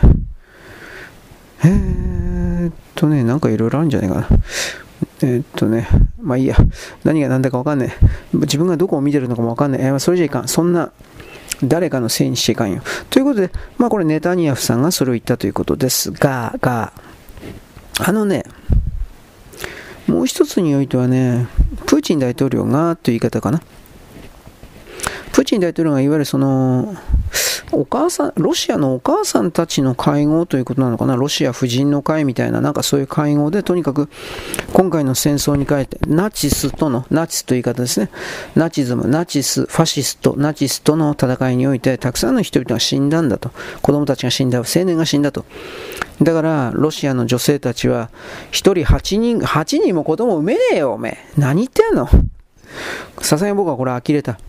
あのー女を物扱いすんな。女を子供を産む機械扱いすんな。男の側が一方的にそんなこと言っちゃいかん。と僕は思うんだが、だって出産は大変だから。1人産むのさえ大変なのに8人産んで、8人産む時の陣痛の痛みとかそういうのも当然あるけれど、お金とかどうすんの？じゃあ8人産んで、それロシアの国家が全部国家としてお金をですね、払ってくれるわけですから、絶対そんなことないでしょ？しかも仮にそのお金とかを全部払ってくれて、例えば陣痛とかの痛みとかをですね、薬とかで、えー、処分してくれるような帝王切開、帝王切開もなんか腹腹ズタズタになるよ、そんなこと知ったら。傷跡だらけで女の人の腹が。で、まあ仮にそれやったとしてね、8人産んだとします。で、正直言うけれども、8人もの人間を育てていくということが、どんだけめちゃくちゃに大変かということを分かってって言うんだろうな、これきっと。いくらなんでもプーチン大統領はね、大戦略家とかね、左側の人はプーチン大統領はそんな風に持ち上げるけど、戦略的見方がすごいというのは認めるけど、でもさすがにその、ロシアの国家主義的な家父長制ですか？お父さんの全部に命令に従えみたいな。それ強すぎる。ロシア人は大体にしてそれが強いそうだが、でも現行のロシアの普通の一般社会の家においては、いやいや、奥さんの方が強い。いや、みんななんかこうらしいんで、果たしてどうかな？ロシアの女っていうのはそんな黙ってない人ですよ。黙ってない人たちですよ。なぜならば、自分が、はっきり国が貧しいから、自分が、あの、いい男を捕まえるか、または、あの、キャリア、あ西側の誰かにも負けないようなキャリアを形成しなければ、給料稼げない、食っていけないということに対して真剣なのがロシアの女ですよ。だから、あのー、しかもだから、ものすごい競争厳しいんですよ、ロシアの社会って。西側の我々が思う以上に。で、競争から脱落した人に対する冷たい見方も西側の我々が思う以上にはるかに冷たいんですよ。厳しいんですよ。で、それを僕たちはこれ外側から見てるレベルではひどい、なんかひでえ社会だなと思うけど、中に住んでるロシア人の男女、特に女は、もちろんそんなこと分かってるんですよ。どうやって生き抜いていくか。だからまあ強い男を見つけるだとか、だからロシアにおける愛人契約だとか、そういうのなんかやっぱあるみたいだけど、まあ、あるだろうな。うん、若い女がいわゆるパパ活みたいなものはロシアに普通にあるといっても売春で複数の男と性行為するとかそんなんじゃなくて、まあ、多分一人の太いパトロンを見つけるということじゃないだろうかと僕は勝手に推測するがこの辺りの情報僕はいい加減な情報を持ってるもらってかな、うん、勝手に言ってるんで分からんけどさ。まあ、男の俺でさえ生きていくのに大変なのに女はもっと大変だろう。普通に思うよそれは。なおかつ、あのー、若い時は自分の肉体を使って性行為でパッツンパッツンで男に性行為的サービスをやり続けて嘘でもいいから可愛い可愛いぶってさシナを作ってさえー、おほほとか言って笑ってみたりうふふとかってね可愛らしさを演出してもいいけどそれ20代までだ。もっと冷酷には25前までだ。25過ぎてそんなことやってる女はこいつ知恵遅れじゃないかな、やばいんじゃないかな、というふうに思う。で、まあ25過ぎてそんな女は今度イメチェンしてですね、加納姉妹みたいな形でエロいエロいエロい、ね、エロい女になっていったとしてもですよ、性行為だけだったらきっと飽きるんですよ。きっとね。わからんけど、飽きない女もいるのかもしれない。しかし僕は持ってたことがないので、そんなすごい女の人は見たことすらない。目撃したことすら、見つけたことすらあります。エネルギーがないんです、僕は。ということを思うんだけど、まあ置いといて。生きていくのは何したって大変ですよ。だから人間というのは一人では本当に何の力もないから解放されてないからあのー、まあ、ご飯食べないと生きてない生きてないでしょ。だから物誰かに物を作ってもらってその作ってもらったものを運んで販売して人々に行き渡らせる。流動性を獲得して確保してそしてその上で全体なるものの集団領域として社会というものを形成してそして生きていくわけです。生きているわけです。少なくとも今は。そうした全体構造を分かっておりながら、なんかね、関係がない的な、そんなものはないんですよ。関係がない。で、もう一つは、あの、そういう社会の中で生きていく、一人で生きていくっていうことは、特に女はやっぱり、年を取ればきついんですよ。その上でですね、えー、そんなきつい中で、8人でしょ？旦那の方も困るよ。無理だよ。そんな俺8人の子だくさんなんて人聞いたことないよ、俺はっきり言って。6人ぐらいなら噂で聞いたことあるんだけど、6つ5つ子、6つ子じゃないですよ。年はちゃんと違うんだけど、6人もお母さん頑張ったなと思うけど、いやー、だけどじゃあそれが経済的に優れているというか、あの、経済的に豊かだったのかって言ったら、それは決してないと思うからね。ただ、その6人の子供たちが、ちゃんとお父さんお母さんの面倒をきちんと見てくれるという設定が生きてるんだったら、それらの、うん、たくさんいる家族というか家庭にも意味があるとは思います。無駄だとは僕は思いません。そそういうのはさすがに。なんともわかんないけどね。でも今やっぱりそのお金がかかる、お金と時間がかかるんで、まあエネルギー含めて。それは男女含めて、お父さんもお母さんも含めて。で、みんな疲れてんので、何かあったらやっぱ疲れた疲れてってみんな言ってんので、まあ、俺も人のこと言えないけど、ね、リボビタン D 飲んでますか？いや、俺いつも飲まないけど、たまに飲む、たまに。リポビタン、なんだったかな、ゼロ。リポビタン、リポビタン D にはですね、リポビタン D オリジナルと、リポビタンライトだったかな？パッケージが緑のやつと、あと、リポビタンゼロっていうやつがあります。ゼロっていうやつはですね、えー、砂糖、甘いものは入ってませんよ。まあ、どっちにしたって体には悪いだろう。たくさん飲むものではないだろう。本当に疲れた時に飲むという。で、どうしようもない時はね、やっぱユンケルがいいらしいんだけど、ユンケル高いしね、あんま買おうという気にならんな。逆に、薬の力で人工的に猛烈に元気にさせられてたとしてさ、あとが怖いなと思って。反動がないわけないじゃん。あの、副作用というか、副作用って言葉使っちゃいかいかんのか。でも副作用的な反動がないわけないじゃん。絶対あるよ。だからやっぱその辺の薬は僕はできるだけ飲まないね。そのドリンクにしたって飲まないね。全然関係ないけど。お金がないから。まあ、150円、200円するもんね。なんだかんだ言って。そういうの毎日飲む変な癖つけてたら、それはお金持たないよ。それだったらまだ、えー、っと、えー、っと、なんだっけ。えー、アリナミン、アリナミン EX だったっけ？なんかアリナミンなんたら。あの、粒の錠剤のやつ。錠剤っていうか普通のお薬のやつ。あれ効くらしいんだよ。俺飲んだことないけど。え、そうなん？とか言って。うん、僕の知り合いがたまに飲むって、疲れた時あれいいよって。いや、そうなん？と。全く知らなかったけど。まあまあ、これは僕はの一方的な情報で別にあなたにやれとかそんなこと命令しないんですが、ちらりと覚えておいてください。なんかアリナミンのあの黄色いやつですか？なんかアリナミンも3種類か4種類ぐらいあるんだって、あの飲むやつは。肩こりに効くやつ、肩こりとか筋肉痛的に効くアリナミンと疲労、疲労回復のアリナミンとあとはなんか陽明酒みたいに、えー、飲み続けることによって基礎体力が上がるやつだったかななんか、なんかそんな。あとね、最近宣伝全くしてないそうだけど、俺よくわからないんだけど、テレビ見ないから。陽明酒いいんだって。本当かよと思ったけど。いいいらしいですよ、陽明酒は。あのー、その代わり、本当に2年も3年も4年もおちょこに1杯ずつなんだけど、毎日毎日おちょこに1杯ずつみたいな感じなんだけど、それを飲み続けていかないとダメなんだって。だけど逆に、それをきちんと用法を守って飲み続けていくとですね、効くんだって、あれ、いいんだって。でも人によるんじゃないの？体質とか。それを思うけどね。無条件で100%効くもんなんて、なかなかないと僕は思ってるから、ね、それが嘘だと決めつけるわけじゃないけど。ということでね、いろいろなことを思ったわけです。はい、ということで、どうしようかな。一旦ここで切っとこうかな。うーんとですね。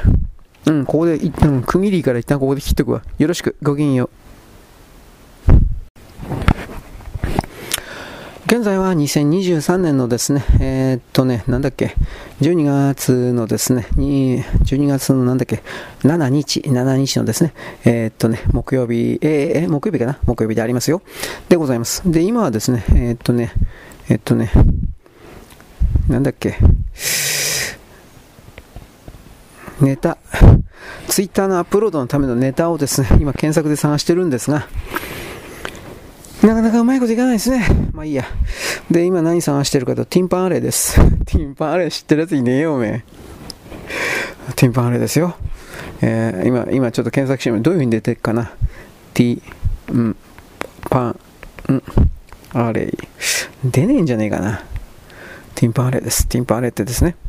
えー、っとですね、桑原オフィスにですね、所属していたですね、えー、っとですね、えー、まあ、あの、バンドなんですけどね、うん、えー、これまたいつか、うん、結構好きなんだけど、俺。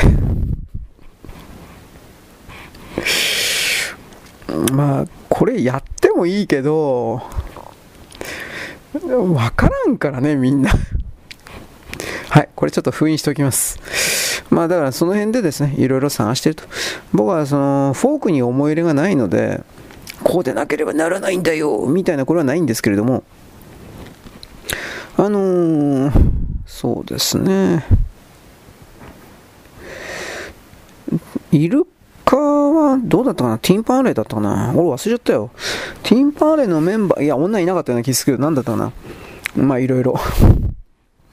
もう混乱してるので。まあ、今、イルカチライと言ったと、イルカはどっちかっちあれですよね。絵本作家やってんでしょ、今。俺知らんかったけど。え、マジ？とかと思ったけど。まあ、あのーまあ、の人今72、3かな？うん。だと思うんで、えー、っと、歌を歌う体力ねえんじゃねえかな。ちょっとまあ失礼だけどね、決めつけちゃダメなんだけど、あの声出せんだろうと思ったんだけど、まあ僕、イルカのファンじゃないんでまあなんとも言えないけどね、うんとね、まあ、イルカはね、でも今、ついでに言っとくけど、伊勢正蔵の曲とね、あ、まあ、あれで売れた人だと僕は見てるんだけど、じゃあ、イルカ本人が作詞作曲してあり、ありますよ。結構ありますよ。あるけど、そんなにその、すごい人かって言ったら、多分そんなことないんじゃないかなと思ってるんだけど、あの、多分イルカって、フォークをやりたいわけじゃないんじゃないかなと思うんですけど、やりたかった人じゃ、フォーク、フォークバンド？フォーク音楽？をやりたい人ではなかったったんじゃないかなと実は疑ってるんですけど、僕は。なぜならこのフォローミーとね、あと確か、サラサラダの娘だったっけ？あれいるか自分でやったかどころちょっとわかんないんだけど、あと、君は悲しみか？なんか、えー、っとね、歌謡曲みたいな。だから谷村新司とか松山千春とかのあの辺のニューミュージック系という言葉を使うけど、まあそんなイメージですね。まあもちろんそれは、もともとそうなのかもしれんけどね。ティンパーレっていうバンドが結局そうだったんじゃないのっていう言い方にはなるから、どうだろうね。だからどうしても僕がいるかっつったら、伊勢正蔵様の、伊勢正蔵様ですよ。いや本当に、そのイメージが強すぎてね、なんで伊勢正蔵、正蔵、ね、かぐや姫では売れなくて、かぐや姫は売れたけど、伊勢正蔵としての曲がそんなに売れたかっつったらそんなに売れんかっただろう。と僕はこんな風に考えるんで、なんでイルカばっかり売れたのかなと。普通ね、男が作った曲っていうのは、まあ女、大体女がカバーするっていう風になってっけど、あのーなんていうかね、大体売れないんですよ。普通は。普通は売れないんですよ。逆に女の作った曲を男がカバーするっていうのも、ね、やっぱやってっけど、まああの、なんていうか、売れないですね。うん。だからそのりで不思議だな何の力が働いたのかなとで今関係ないけどね伊勢正蔵が確かこれ提供したんじゃなかったかなと思うけど、19の春。19の春って伊勢正蔵だったかな、これ。伊勢正蔵とか言いながらですね、これでも沖縄民謡なんですね、確かね。沖縄民謡の定番のデュエット。田畑義雄とか歌ってるんですよ、確か。確か。よーすとか。バタや？タバや？なんか、なんかそんな。まあいいです。まあというわけでですね、えー、イルカのことばっかり言ってたけど、今日は本田ルツコにしようと思ってんだね。で、まあど、どっちにしようかなと思って。本田ルツコは知ってる人いないんでね。で、本田ルツコ今ね、あの、ゴスペラーズになってんだって。故郷の福岡かどっかに戻って、で、あのー、教会関係の歌手というか、それをやってるらしい。俺は詳しく知らないんだけど。で、えー、っと、一応でも知ってる人多いんじゃないかな。どどうかないや知らんかな。あの、フォークソングとかどうとかっていうよりも、学校唱歌みたいな人です。うん。ティンパンアレはね、細野晴臣とね、鈴木とね、林とね、あと、松任谷正隆なんですよね。うん。古すぎるんだよね。ティンパンアレは。まあいいです。これ何やっかな。ティンパーレイの曲って何やったかな。アップルノッカー。まあいいや、どうでも。いや、もう、どうせ僕のやってることなんか誰もわかんないんだ。ということで、まあ、引きこもりをしておりますけれども、えー、っとですね、で、これ今ツイッターネタ探すと言いながらツイッター繋がんなくて弱ったなと思って。なんで繋がんねえんだよ、バカ野郎、お前。えー、怒っております。うまいです。とりあえず、あの、ホンダルツコで、わかんないけど これから検索かけます。よろしく、ごきげんよう。まあ学校唱歌のね、あの、いろんな有名な曲、本田ルツ子歌ってますよ。昭和30年から40年ぐらいの間で歌手生活5年間しかやってなかったはずです。すぐ辞めて、5年間ですぐ辞めてアメリカ行って、アメリカで何やってるか俺知らないけど、で、また故郷帰ってきて、今は学校の先生が何かやってるんじゃなかったかな。覚えてない。で、とりあえずそのゴスペラーズが教会音楽をとにかく歌ってます。クリスチャン的な、クリスチャン的な人というか、宗教がキリスト教かどうか私は知りません。まあ、そんなところでございます。よろしく。ごきげんよう。現在は2023年のですね、えー、っと、12月の6日のですね、えっとね、木曜日であります。あ、とりあえずですね、サブアカ多分できてるんじゃないかなと思いますけれども、やってみている最中です。で、今ですね、やってるのは12月6日の昨日のですね、水曜日のブログだけアップしてます。しばらく、あどうかな、ブログだけここにアップしようかどうしようかという形ではあるんですが、なんともわかりませんけれど、とりあえずですね、えー、っと、緊急避難という形ですね。もし何かあった時にはここを使えばいいんじゃないですかという形で1個作っておいたということになるでしょう。えー、大丈夫かなこれ本当に。で、一応ですね、タイトルに関してはお伝えしたように、マガジンエロい人フリーダムでやりゃいいんじゃないかなと本当に思っております。エピソード保存、どうだいけるかな？大丈夫かな？うん、えー、ちょっと待ってね。えー、っとね。えー、ちょっとお待ちください。えっとね。これはブログは、ブログ1206になるんですね。えー、タイトル違うけど、これでいいやもうめんどくせえから。こんな中身タイトルなんか、うーん、すでにかな。仮タイトル。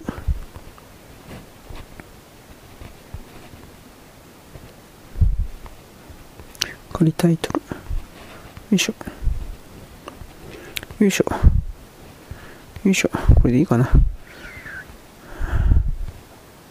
というわけで、とりあえず昨日の分がうまいこといくのかどうかわかんないけど、やっております。でですね、今これあの、これ何をお知らせすりゃいいんだろうか。ちょっと待ってね。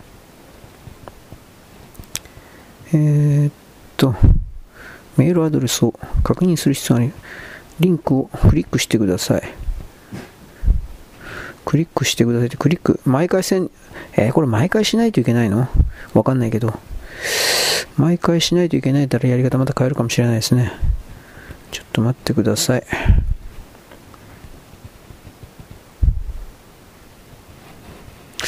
あれ？え来てない。進捗メールありません。コンフ、E メール。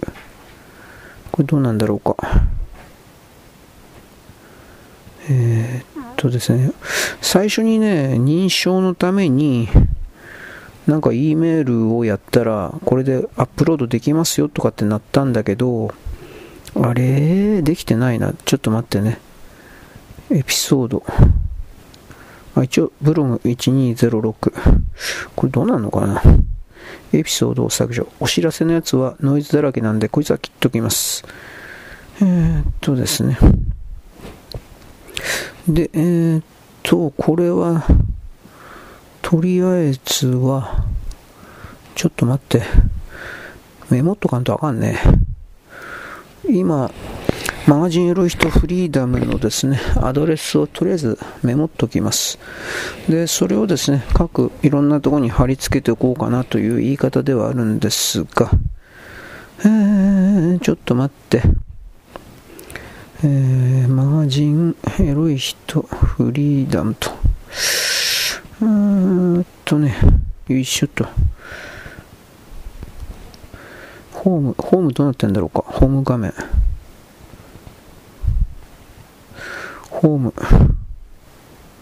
えー、作成を完了する。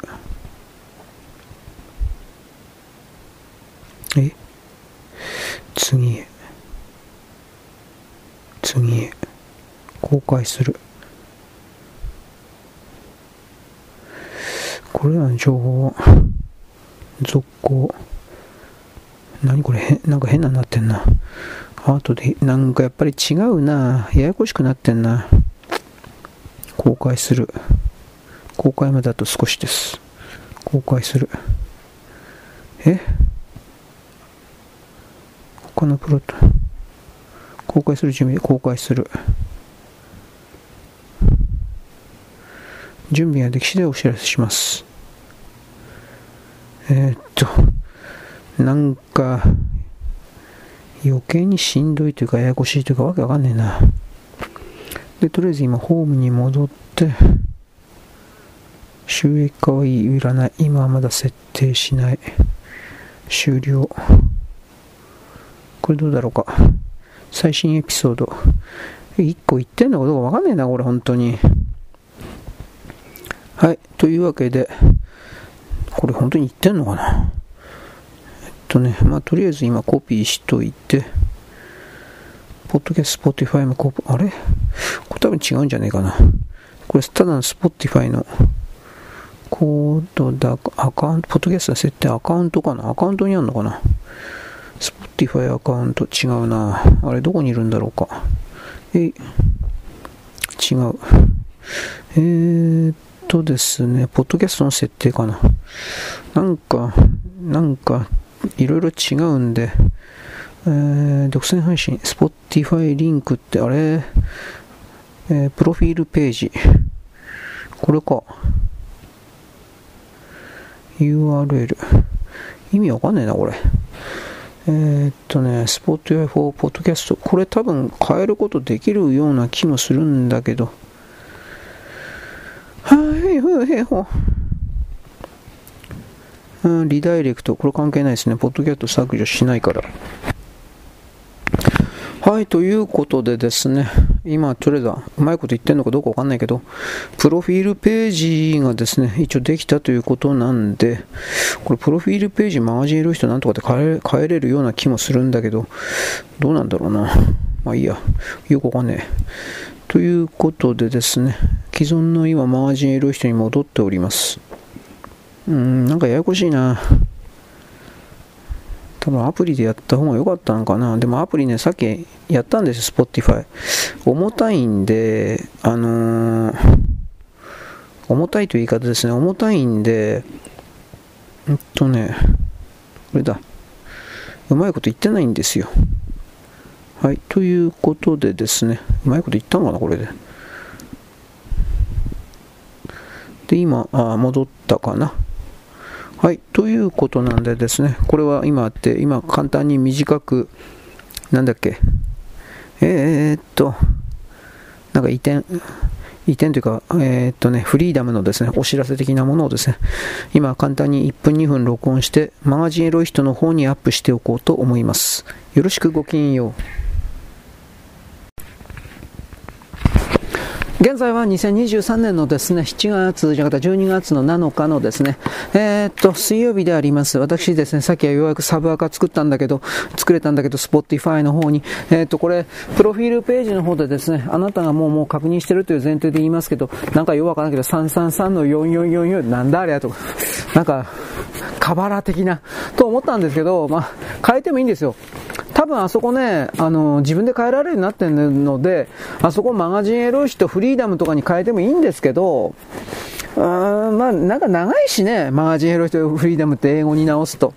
まあ、めんどくせえからあれでいいや、というふうな、あんまり考えてないという。ただ、あのー、チャンネルを開設した今がチャンスという言い方でもあるんです。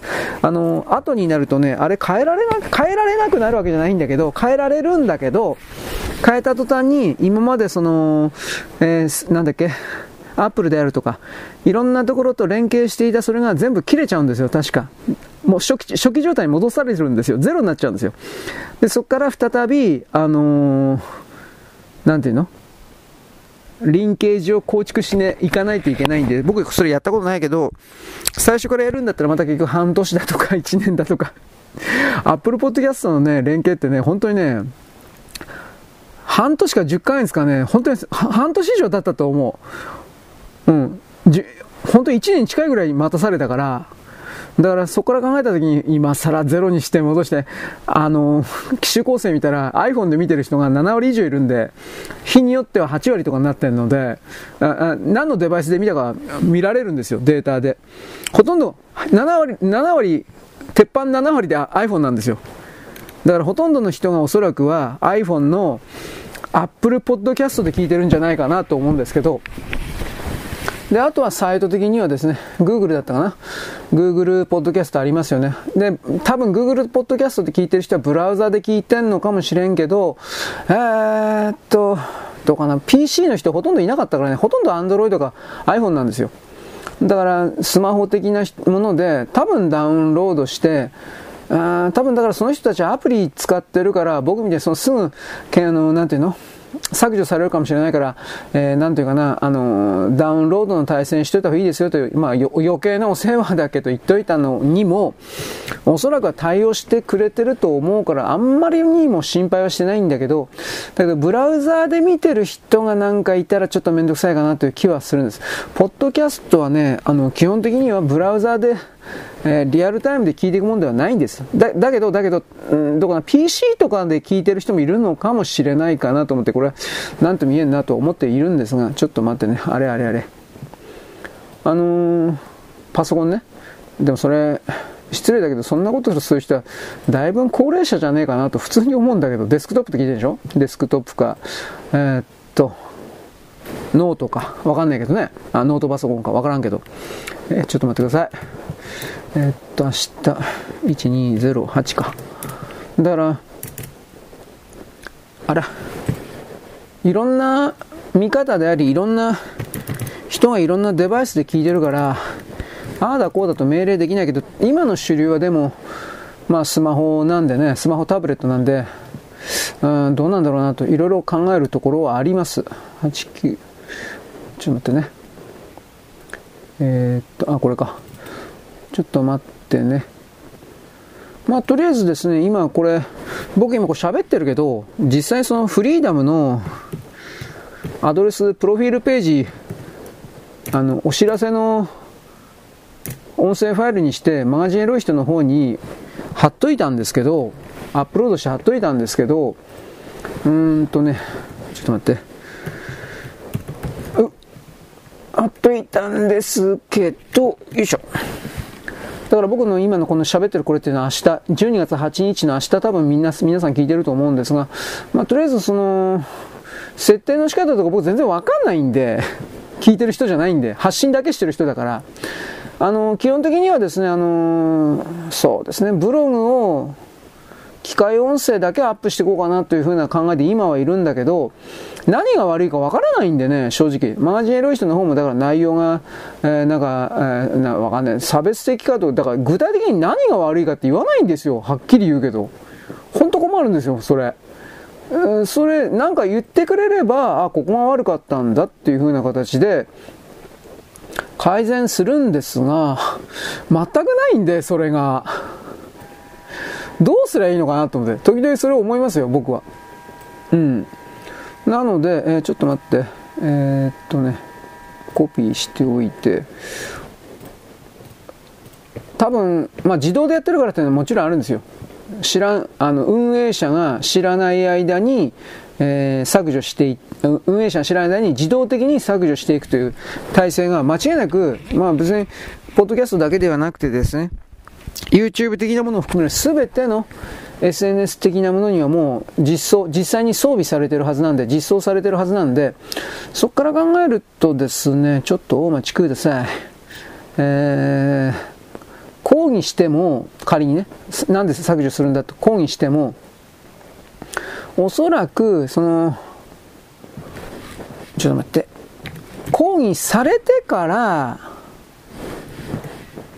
初めて、あの、何かをですね、人々は言うんじゃないかな。あれで？なんかおかしいな。えー、あ、大丈夫だった。えー、っと、これ号外じゃないかな。はい。なのでね、よいしょ。言うだけ無駄っていう話があります。もう結論それかよって話だけど。だから、今みたいに複数のチャンネルを3つ4つぐらい ?4 つはちょっと多いけど、まあ3つ4つぐらい作っといて、で、その状況で、えー、っと、削除されにくいようなところに残ってるやつを聞いといてねっていう風な形を、あらかじめお願いというか、言うぐらいしかできないんじゃないかなと僕は思ってます。なんでっていうと、あのー、基本的にはですね、聞いたらそれでおしまいでしょう。あなたも私も。僕は喋ったらおしまいなんですよ。過去のことなんかはっきり言えばあのー、聞き返自分の声聞き返してどうすんのなんですよ。はっきり言って。うん。でもう一つはあのそんな時間がないっていうのもあるけどで聞いてるだけのあなたにしても聞いてるだけのあなたにしても1回聞いたらおしまいでしょ。そんな昔のものなんか聞かないでしょ。で僕はそれは当たり前だと思ってるんですよ。なもんいちいち何回も何回も聞けよお前。だから例えば僕の今言ってることはなんか科学番組的な何かでで、えー、なんか難しい専門的なことを言っており、ね、重要な秘密的、秘密でもなんでもないけど、解説的なものであるのなら、それはですね、やっぱりあの、何回も聞き返すだとか、きっとそれはあると思うんですが、あの、そんなこと全くないってわかるでしょ？ないでしょ？そんなことは。だからそこから考えたときにですね、あのー、3箇所か4箇所ぐらいのところにアップしてここまで言いましたね。で、その状況下で、えー、っとね、あなたも聞く努力って言い方ですかね。俺の、俺の配信なんか聞いてるやつなんか何考えてんだと思うけど、まあ、そのあなたも聞く努力をしてですね、そしてその状況で、えー、っと、ちょっと待って。一回聞いたら、ああ、楽しかった。楽しいかどうか知らないけどね。ムカつく場合の方が多いんじゃないかなと俺は思うんだけど、あお前は要求や希望ばっかりしてゲーゲーゲーみたいな、クズめとこんなことしか俺言わないから。ね。別に僕はあなたのことあのね、批判してるわけじゃないですよ。と言って、こんなこと言って何の説得力もないでしょ批判しないよ。どうせ会わないし。会いたいと思わないし。だって会ったってつまんないやつだから。こんなこと言うからダメなんだ俺は。この、あったってつまんねえやつが余計な、本当のこと、本当、これもダメなんだよ、だから。本当のこと言うね。まあもちろんですね、僕があなたと直接会ってですね、あなたをですね、面白がらせることができる。全くないですね。いわゆる明石家さんまさんが、例えば、例えばですよ、あなた明石家さんまさんのファンでなかったとしても、明石家さんまさんがやってきてですね、おもろいですとかなんか、よくわからんけど、明石家さんまって何やってるかわからんけど、生きてるだけで丸儲けですみたいなことを彼に言ったとして、あなたギャーとか言って笑うでしょ女でも、ゲヘヘヘとか言って、そのなんて下品な女なんだお前とか思ったりもしたけど、もうちょっと可愛らしく笑えよ、お前。あ女だろ、お前。こういうこと、あんた差別してます、ルルルルルとか。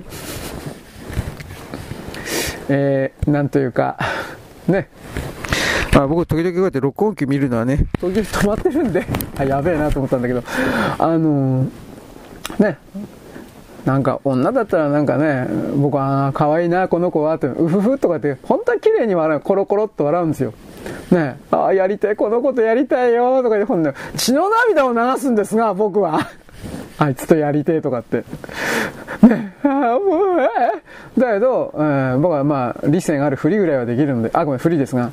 ね、でも、またその子がね、可愛らしく笑うんだよ。お前笑えるんかよ。女のお前はそんな風に笑えるんですか？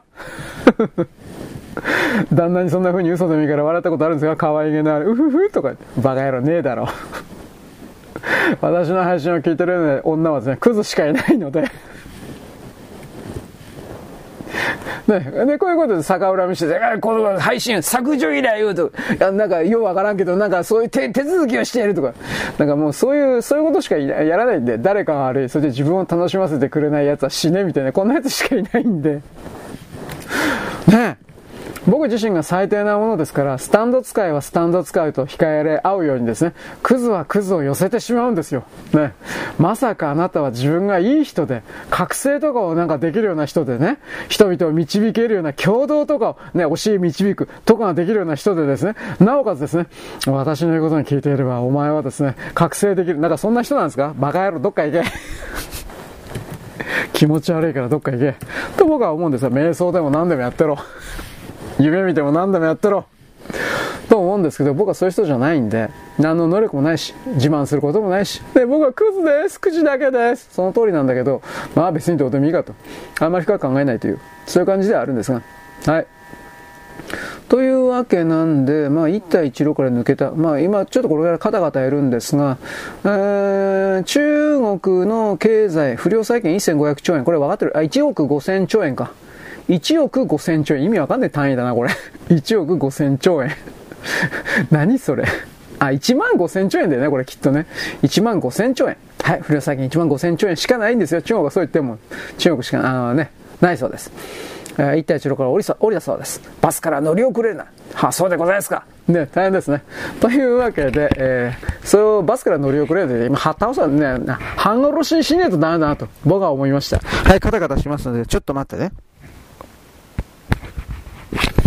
はい、えー、高方々おしまい。えー、っとですね、今回のですね、ケツの方の内容は何かというと、インドと中国で、こインドというのはようわからんけどね、インドと中国で謎の奇病が、というかこれはでも肺炎関係というか、それっぽい感じの、うんまあ、症例なんですけど、ほとんど多分これパンデミックというか、えー、武漢肺炎、コロナなんでしょうね、C、SARS、COV2 ですね、COVD19 なんですが、これ20 19年に、2019年に見つかったから COVD19 なんですけれども、あのー、ゼロ対策、ゼロコロナと言われているものをですね、つまりロックダウン的なものをですね、やらざるを得ないだろうというふうなことを中国では今言っています。マイコプラズマ肺炎、うんぬんかんぬん、このままで脳梗塞を起こしたという記事であるとか、高訴症で肺炎で入院して3日後に死んだだとか、あまあ、右半身麻痺か、話すことができなくなって、緊急手術で血栓を除去した。えー、入院時に兆候はなかったけれども出た。これ、これっていうのは、CO、コロナ感染後ワクチン接種の後の血小板が減少して、うんぬんかんぬん、血が固まりやすくなったという、ファイザー、シノバック、AZ のです、ね、アストラゼネカ。各地、各ワクチン接種後21日間で血小板接種とですね、優位なリスク上昇は認めずと言いながら、ら、ら、えー、感染後21日、コボコロにかかってですね、21日間で血小板の減少リスクは15.52倍。で、えっとね、静脈の血栓閉塞症リスクは39.84倍、40倍になった。あの、血栓が大量にできるから血小板が消費されて少なくなるということ。うん、まあ、かさぶた、ドロドロのかさぶたが血管の中で増えているということです。まあ、ぶっちゃけそういう表現になるけどね。だから、そのあたりを含めて、うん、それでもパンデミック条項がどうとかとさ、なんか言ってるっていうことに対する、つまりあの、全人類に、あの、ワクチンを強制的にワクチンとかあと飲む治療薬含めてか。強制的にですねこれを打たせなくてはいけないとかってやってる連中のおかしさというものにあなたはどうやっても気づかないといけないんじゃないかな。まあ余計なお世話なんだろうけどね。うん。で、このワクチン、ワクチンとかって言うとですね、えー、なんか、ね、ネトウヨが、なんでワクチンでネトウヨなのか俺よくわからないんだけど、教えて、ど、な、何どどういうこと？なんかワクチンで言うとネトウヨだとかレーシストっていう言葉がよくわからんとか飛んできます。たまに。まあ中国なんでしょうね。中国、朝鮮なんだろうなと思うけど、だからもう知恵遅れを相手にしてもしょうがないってわかるでしょう。彼らはとりあえずその、なんだろう、日本人をそういう形で貶めることができればそれでいいんですよ。あ自分が上だと、犬と一緒、マウンティングだったっけ？マウンティングポジションだったっけ？なんかそういう言葉だったと思うけど、自分が上である、ボスであるみたいなことを、あのー、感じられればそれでいいんですよ。犬頃は。あなた犬頃なんですか？あなた人間じゃないんですか？僕はそういうことを言うわけです。あのー、ちょっと待って。私はですね、何でも言うけど人間なんですよ。尻尾生えてないんですよ。ところが、喜んで、あ私、ワンワン、あなたのチンチン舐めますみたいな、このまたこんなこと言うから僕はですね、あなたは女性のリスナーというものいるのに関してわざとそんな汚らしいこと、説教するのやめてください。やらしてくれるんですか？もうやらしてくれるんだったら僕な、どれだけもあ言うこと聞きますよ。やらしてくれねえぞ、俺メールすんじゃねえよ、お前。あ？という、だんだん怒ったりなんかして、怒ったりなんかしてみました。というふうなことも思うんだけど、まあ思ったとやらしてくれないしね。で、やら、仮にやらしてあげるわっつったら、あと大変じゃん あなた独身ですか？違うでしょ？あなたたちは違うでしょ？独身でないものが俺に対してそんなことくんな。生意気な口を聞くな。ね最大者は俺に近づくな。怖いから。旦那これ、旦那殺されるよ。いろんな意味で。怖いよ。慰謝料取られるよ。なんかいろいろ。これ僕じゃないんで。僕の知り合いでもないんですけど、僕の知り合いから聞いて話にくる、つまりそいつのですね、同級生というかですね、それなんですけど、まあいい年こえて、なんか女のね、奥さんどっかの奥さんとやっちゃったらしいですよ。うん、まあまあなんか見つかったんだって、ああと言わなくてわかるですね。ざまーとかと思ったんだけど、そんなこと言っちゃいけないですね。人の不幸を笑っちゃいけないです。ね、やってる時はきっと気持ちよかったんだろうけどね、男女含めて。でもそういう時はね、今度ね、奥さん見つかる、私は騙されたの、この男に騙されたのよ、と。どうせ言ったんだよ。女、女はこれだから。女はこれだから汚いんだよ。と僕はこれは思うんだけど、まあ、そんなこと言ってもね、そういう事例の場合はやっぱ女の強いですからね、なんと言っても。僕たち男には何もできませんよ。あははってなもんです。舐めやがって。というわけで、あ僕はいやらしいことは大好きです。本当に女の人を脱がせたくて仕方ありません。おっぱいとか触りたいし、いつもこんなこと書いてる。というかこれしか考えてません。にもかかわらずですね、えー、これを自制してるのは、まず、まず二つ、いくつかあるんですが、まず寒いから。まあ、寒いから。俺、このガタガタ震えながら、なんか更新してるんですけど。なんと言ってもね、なんと言ってもね、あ寒いとね、本当にチンチン立たんわ。女の人にお役立ち情報。寒いと強姦がですね、減り、えー、寒いと本当に強姦減るみたいですよ。まあそれはあの、服脱いでっからっていうのもあるけど、男ね、寒いとね、あのー、自分の体温をね、保持することに目いっぱいになっちゃってね、あのー、なんていうかね、チンチン立たせる余裕ないんですよ。本気でそれは本当そうですよ。でもこれ僕だけかもしれない。僕、僕みたいに体力がないやつが、お前何言ってんだ、お前ちんちん毎日立つよ、お前、わらわら。ね、そまあそういう人もいるから、僕すみません、僕あの、性欲もないし、あのね、ちんちんも小さいし、何やってもダメな男、クズ中のクズなんで、ほっといてくれないでしょうか。僕はそういう風な形ですね。そういう弱者を、えー、なんというか、演出して世渡りをしています。本当にクズだな。自分で言って嫌になりました。そして嫌になったと言いながら僕はこんな自分が大好きです。僕は自分自身を否定することはしない。体さんありがとう。魂さんありがとう。僕は常に毎日ですね、えー、お前とは違うんだよ。お前みたいにですね、世の中の全てを恨まないんだよ。誰かのせいと言わないんだよ。俺は常にありがとうと言いながら生きてんだよ。あ宗教臭いですね。本当に自分今しても自分、自分宗教臭いと思いました。高倉健一みたいに。ねえ、あなたなんか宗教でなんか悪いことひどい目にあったんですか？いや、あってないけどさ、金取るの嫌なんだあいつら。と前にも昨日言ったけどね。お金取らなかったら別にいいですよ。うん。好きにやってるいいじゃないですか。趣味娯楽なんだから。まあだから、人に金も、人に金くれって言うなよ。うん。みんなギリギリできてんだから。いや、マジでそうだよ。こういう部分に関して、お金も時間も全部ギリギリできてんのに、見返りなしに何か要求するやつは、飽きて殺されても仕方ないよ。男女含めて。どんないい人だろうが、精神世界の人だろうが、オカルトだろうが。ね、占い師だろうが何だろうが、なんかなんかそっちの偏ってますね。今なんかだいぶ偏ったね。学歴が高かろうが何だろうが。みんなギリギリできてるんですよ、本気で。で、その状況下でですね、何かを要求するなってことです。えー、っと、なんだっけ、タイトル忘れちゃったよ、俺。えー、っとね。というわけでございましてですね。えー、っと、いろんな意味でみんな大変です。だけど、その中でみんな一生懸命1日1時間とか2時間ぐらい、2時間も作れないよね。1時間ぐらいなんとかっていう感じで自分の自由な時間を作って、その中で必死になってやりたいことをやるんです。仕事がやりたいことならそれは別に一番それは素晴らしいんだけど、そんなこと大体ないもんね、みんな。あの、あくまで生活の過程で、あの、給料貸さないとご飯食べられなくて死ぬから、仕事は仕事と割り切って、うん、やっぱり、で、えー、っとね、これでよかったかな。割り切って、そして、えー、休み時間的なものに、えー、自分の本当にやりたいことをやるというか、それしかないんじゃないかなと。まあ大体そうなんじゃないですか。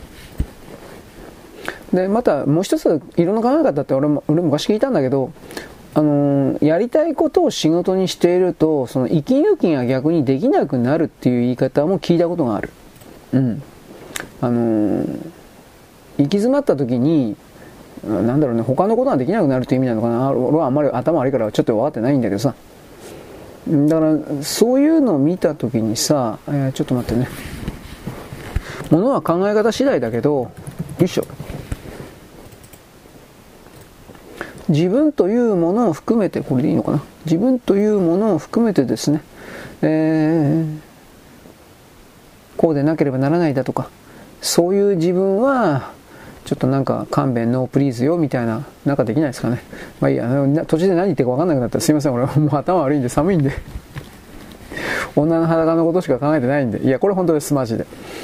ただ、まあ、俺エネルギーないからね。俺の周りにそんなパツンパツンの女なんかいないんでね、基本的に。うん。電柱か、鉛筆か、タバコか、水道管か、ドラム缶か、なんかそんなやつばっかりなんですよ。まあ、あえて何かっていうことは僕は言いませんよ。怖いから。ね。えー、っと。はい。というわけなんでね。でもパツンパツンの人はパツンパツンの人で多分、いろいろ悩んでるだろうなというような女どもの話を聞いたらやっぱわかるんですよ。その性的な目で見られるとか、うんぬんはそんなもんあるけど、そういうのは多分根本的な悩みじゃないんですよ、やっぱり。あの、俺はこれ、その、そんな体験したいと思わんけど、重たいらしいですね。何重たいか言いませんよ。でも、ケツとかおっぱいがってはっきり言うけどね、俺は。重たいらしいですね。パツンパツンの人って。それはいやらしい意味の言葉を抜きにして単純に、いやー、リアルで考えたらやっぱ大変かもしれないなと思いますよ、僕は。うん。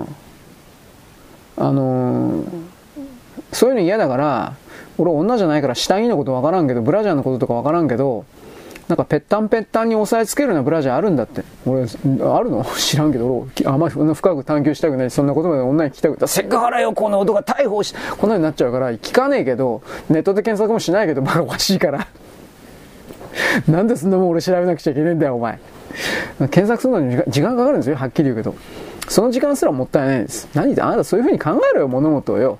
まあ、とりあえずその晒しみたいな感じでですね、あの、ぺったんぺったんにするようなブラジャーというか下着あるんだって、強制下着かなと思ったんだけど、うん、そういうのも言葉聞いたことある。実際にはどうかわからんけど、えー、っとね、その下着は、強制下着的なものは、えー、っと、まあ、その、おっぱいが大きい女の人がですね、えー、晒しだったらなんかおっぱい下方向にさ、あの、押さえつける形でギュッてやっちゃうからおっぱいの形変わっちゃうでしょ？知らないけど。変わるかどうかも知らないけどさ。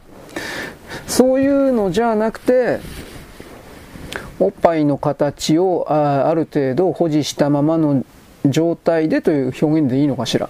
表現で、えー、ギュッと押さえつけるっていう言い方でいいの、うん、なあるらしいよ。らしいっていうのは俺あ知らんし調べてないし。聞こうという気もないから、そらしいですよ、奥さんと、なんかそ、それしか僕言わないんで。まあ本来どうでもいいとはどうでもいい話です。本当はどうでもいいはどうでもいい話です。まあそういうことなんでですね。うんと、いろいろとあるということですよ。うん。えー、っと、これで大体のところ来たのかな。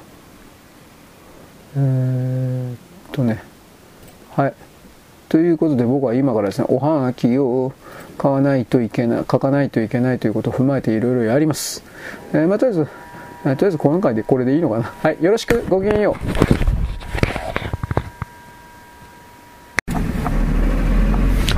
現在は2023年のですね、えー、12月の7日のですね、えー、なんだっけ、えー、っとね、木曜日であります。えー、っとね、なんかいろいろ。イルカ。さっきあの、通信、ツイッターをですね、アップロードしてた、アップロードというか書き込みをしていたんですが、僕はあの、イルカに関しては、えー、あんまり、僕は高い、低い評価でもないけど、そんな高い評価してません。僕はイルカという人はですね、伊勢正蔵という人がいてなんぼのもんじゃないんですかというふうな、こういう、すれた立場でおりますから、ね、腐ってますね、根性がね。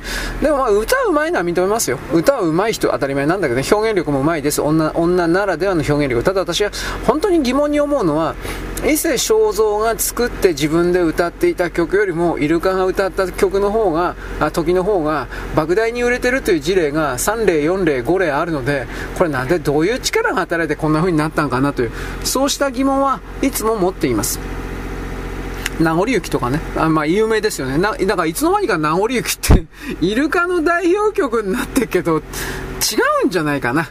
で、企業ですね、あの、イルカという人はもちろん自分でシンガーソングライターですから作詞作曲もやってますが、イルカのその作詞作曲した全てというわけでもないけれども、僕は何曲かはくだらない曲多いなと普通に思ってるので、はっきり言うけど。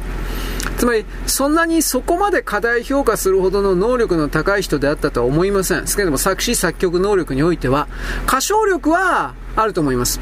だけれども、この人は、その、なんというか、フォーク、フォークの曲を作りたかった人ではきっとないんだろうなという言い方を僕は、まあ、思ってるわけです。そういうことを。ニューミュージックだったんだろうなと。そんな風に一応考えてはいるんですが、どうなんですかね、この辺りは。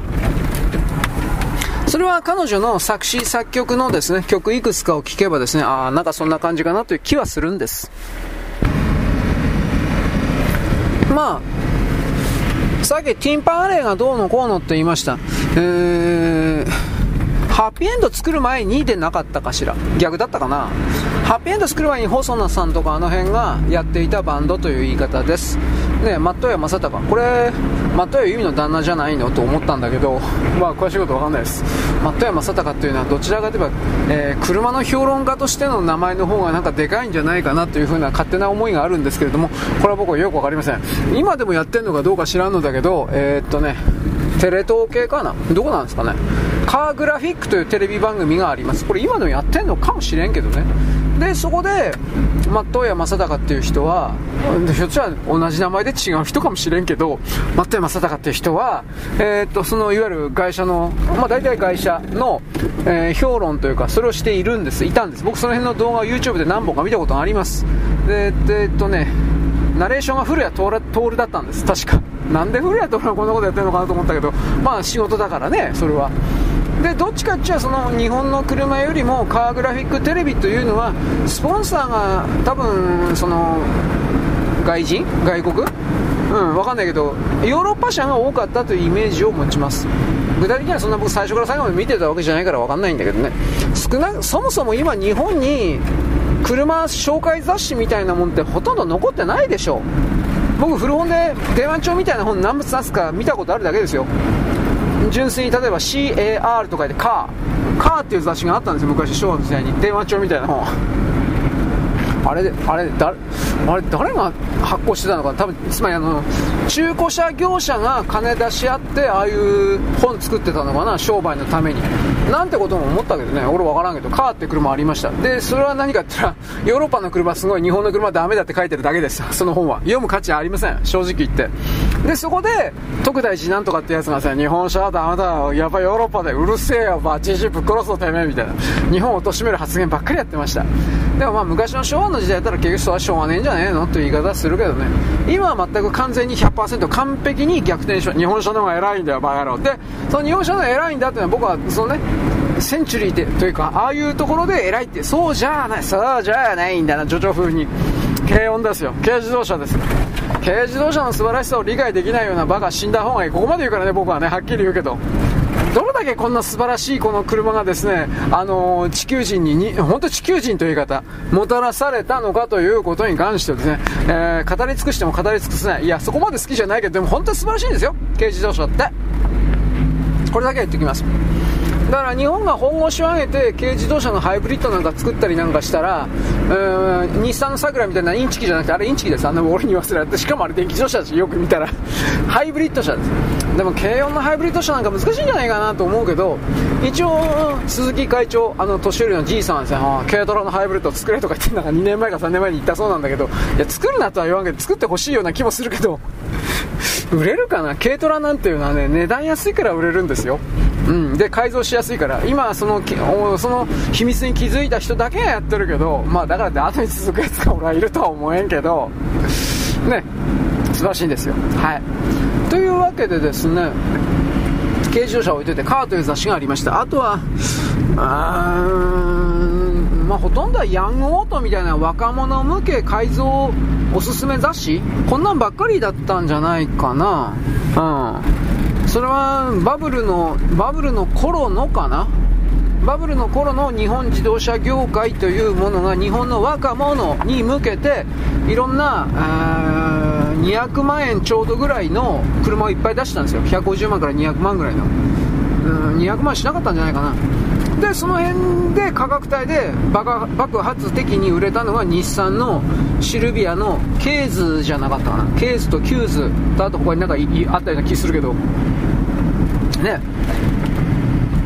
2ドアのクーペですよ確か。今2ドアのクーペなんか売ってますか？ね。信じられんでしょそもそも2ドアなんてありえるのかっていうぐらいになってるでしょ今。もう差別されるでしょ2ドアなんか乗ったら。もうフォードアは準拠ですよね、まあ、でも今、デザインがだいぶ頑張ってきたのでフォードアでもなんとか、えー、見られるようなデザインのものも増えてはきたけどでも本当の意味では2ドアの方がかっちょええですよね。かっちょええっていうのかな。でもまあどどうかな。今シルビアの K's とか Q's とかのグラフィックとか画像を見てもですねやっぱ古いかなという気はしますね。うん。でフォードア、うん、どうかな。フォードアにしたって本当は俺はねボロやなというふうに思って。じゃあ何がいいんですか？2ドアですよやっぱり。軽トラですよ2ドア。2ドア。実用的な。まあ何でもいいや。どうでもいいって感じですけど。まあそういうわけなんでですね。いろいろな、えー、なくなくなっていったものと言っていいのかそれともどうだろうね。受け継いでいった方がいいのかちょっとわからんけどね最初何言ってるかもう覚えてないんだけど、まあでも車という領域においてはいろいろ面白いものがありますよという言い方だけとりあえずはしておきます。で、そのことにおいて日本人の我々私たちが電気自動車うんぬんというあの詐欺の案件には乗っかる必要はないということ。これだけはまあ言ってもいいんじゃないかなと思います。はい。でですね、えー、っと、なんだっけ、僕さっきおはがきでですね、ちらりと、なんだったかな。アンミカって、なんか朝鮮人でしょ？違うの？まあ朝鮮人って韓国人というふうに思ってるけど、知らないけど、多分そうなんだろうけど、アンミカっていう、安ミカって書くんでしょ？きっと。まあ在日か、本間もんか知らんけど、アンミカっていうそのキャラクターが、なんか日清のどん兵衛の CM 出ててどうのこうのという。まあ、で、まあとりあえず、思うことは、そんなもん、そんなキャラ使わなきゃいいのになと普通に思うんだけどね、めんどくせえから今、なんか差別だとかどうだとか、使わなきゃうるさいって話もあるけど、全く使わなかったら使わなかった、そんな問題も全く発達、ね、何一つ発生しないからと思ったんだけど、日清にはというよりもなんか売り込んできた人がいるんでしょうね。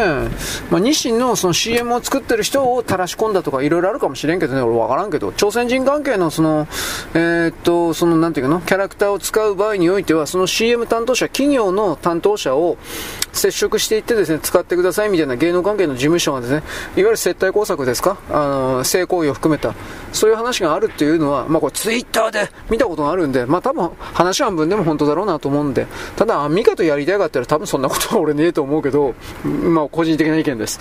まあとにかくそういうことでね、どん兵衛が売ってるどうのこうの、どうなんかね、カップヌードル食わなきゃいいんじゃないかな。俺食わないからわかんないんだけど、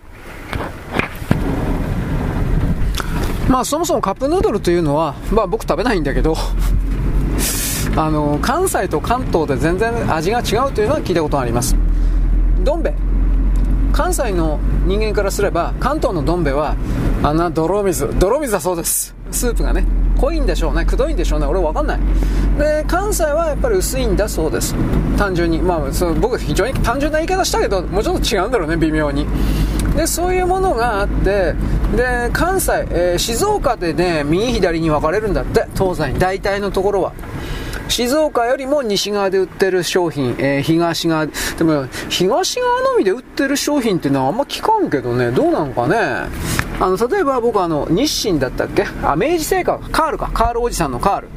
カールおじさんのカールっていうのは、えっ、ー、と、西側でしか売ってないっていうのをなんか記事で読みました。東京に売ってないんですって、カールってね。で、なんかお礼品だったっけ？税金の、なんか地方税金だんだなんたらかんたら。これで、あの、お土産品でカールを出してたら、ものすごい人気があってという記事を僕前言ったような気しますけどね。それと同じようで関西味、関西にしか売っていないような、まあ、ご当地の袋ラーメン、カップラーメンってやっぱ結構あるみたいですね。袋ラーメンが特にあるのかな？なんだかんだ言って。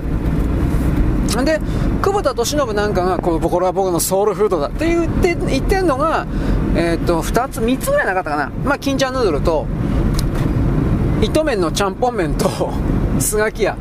スガキ屋ってのは聞いたことあるんだけど、すがまあ、画像とか見たことあるし、スガキ屋はわかるんだけど、糸麺のちゃんぽん麺って何と思う？すいません。まあ、調べました。画像で。多分これも関西だけで売ってるんだろうなと、なんとなく、まあ、詳し詳しく調べてないんですよ。そもそも糸麺っていう会社がよくわかんなくて、伊藤の麺なのかなと思ったけど、糸麺。関東なんでしょうか？もうそもそも、俺はね、ラーメン食わんから、カップラーメンにしろ袋にしろ食わんから、全然わかんないですよ、この辺のことは。メーカーぐらい知ってますよ札幌一番だとかあとは札幌一番って山陽食品じゃなかったっけ？その会社名的なことは分かるんだけど商品名になるとちょっと一平ちゃんだとか UFO だとか名前ぐらいは分かるんだけど食わんからね。焼きそばバコーンとか食ったことないけど。ただ僕はちょっとびっくりしたのは、えー、っと西洋世界において焼きそばってないんだって。あのカップ焼きそばがないんだって。今はなんか若干あるそうだけど基本的にあれを一番最初に発見というか発明したのは日本人であってまあ美味しいと。まあ外人が西洋人がジャンクフード大好きな西洋人がという限定しようかカップラーメンとか大好きがいるんだってやっぱあの外人も。でやっぱその焼きそばがないんでパスタがあるとか言って なんでパスタあんのかなと思ったけど、なまあね焼きそばがないんでそれで焼きそばがうめえとか言ってでいろいろうんちく語る。でえー、っと UFO が一番美味しいの？分かんないけど。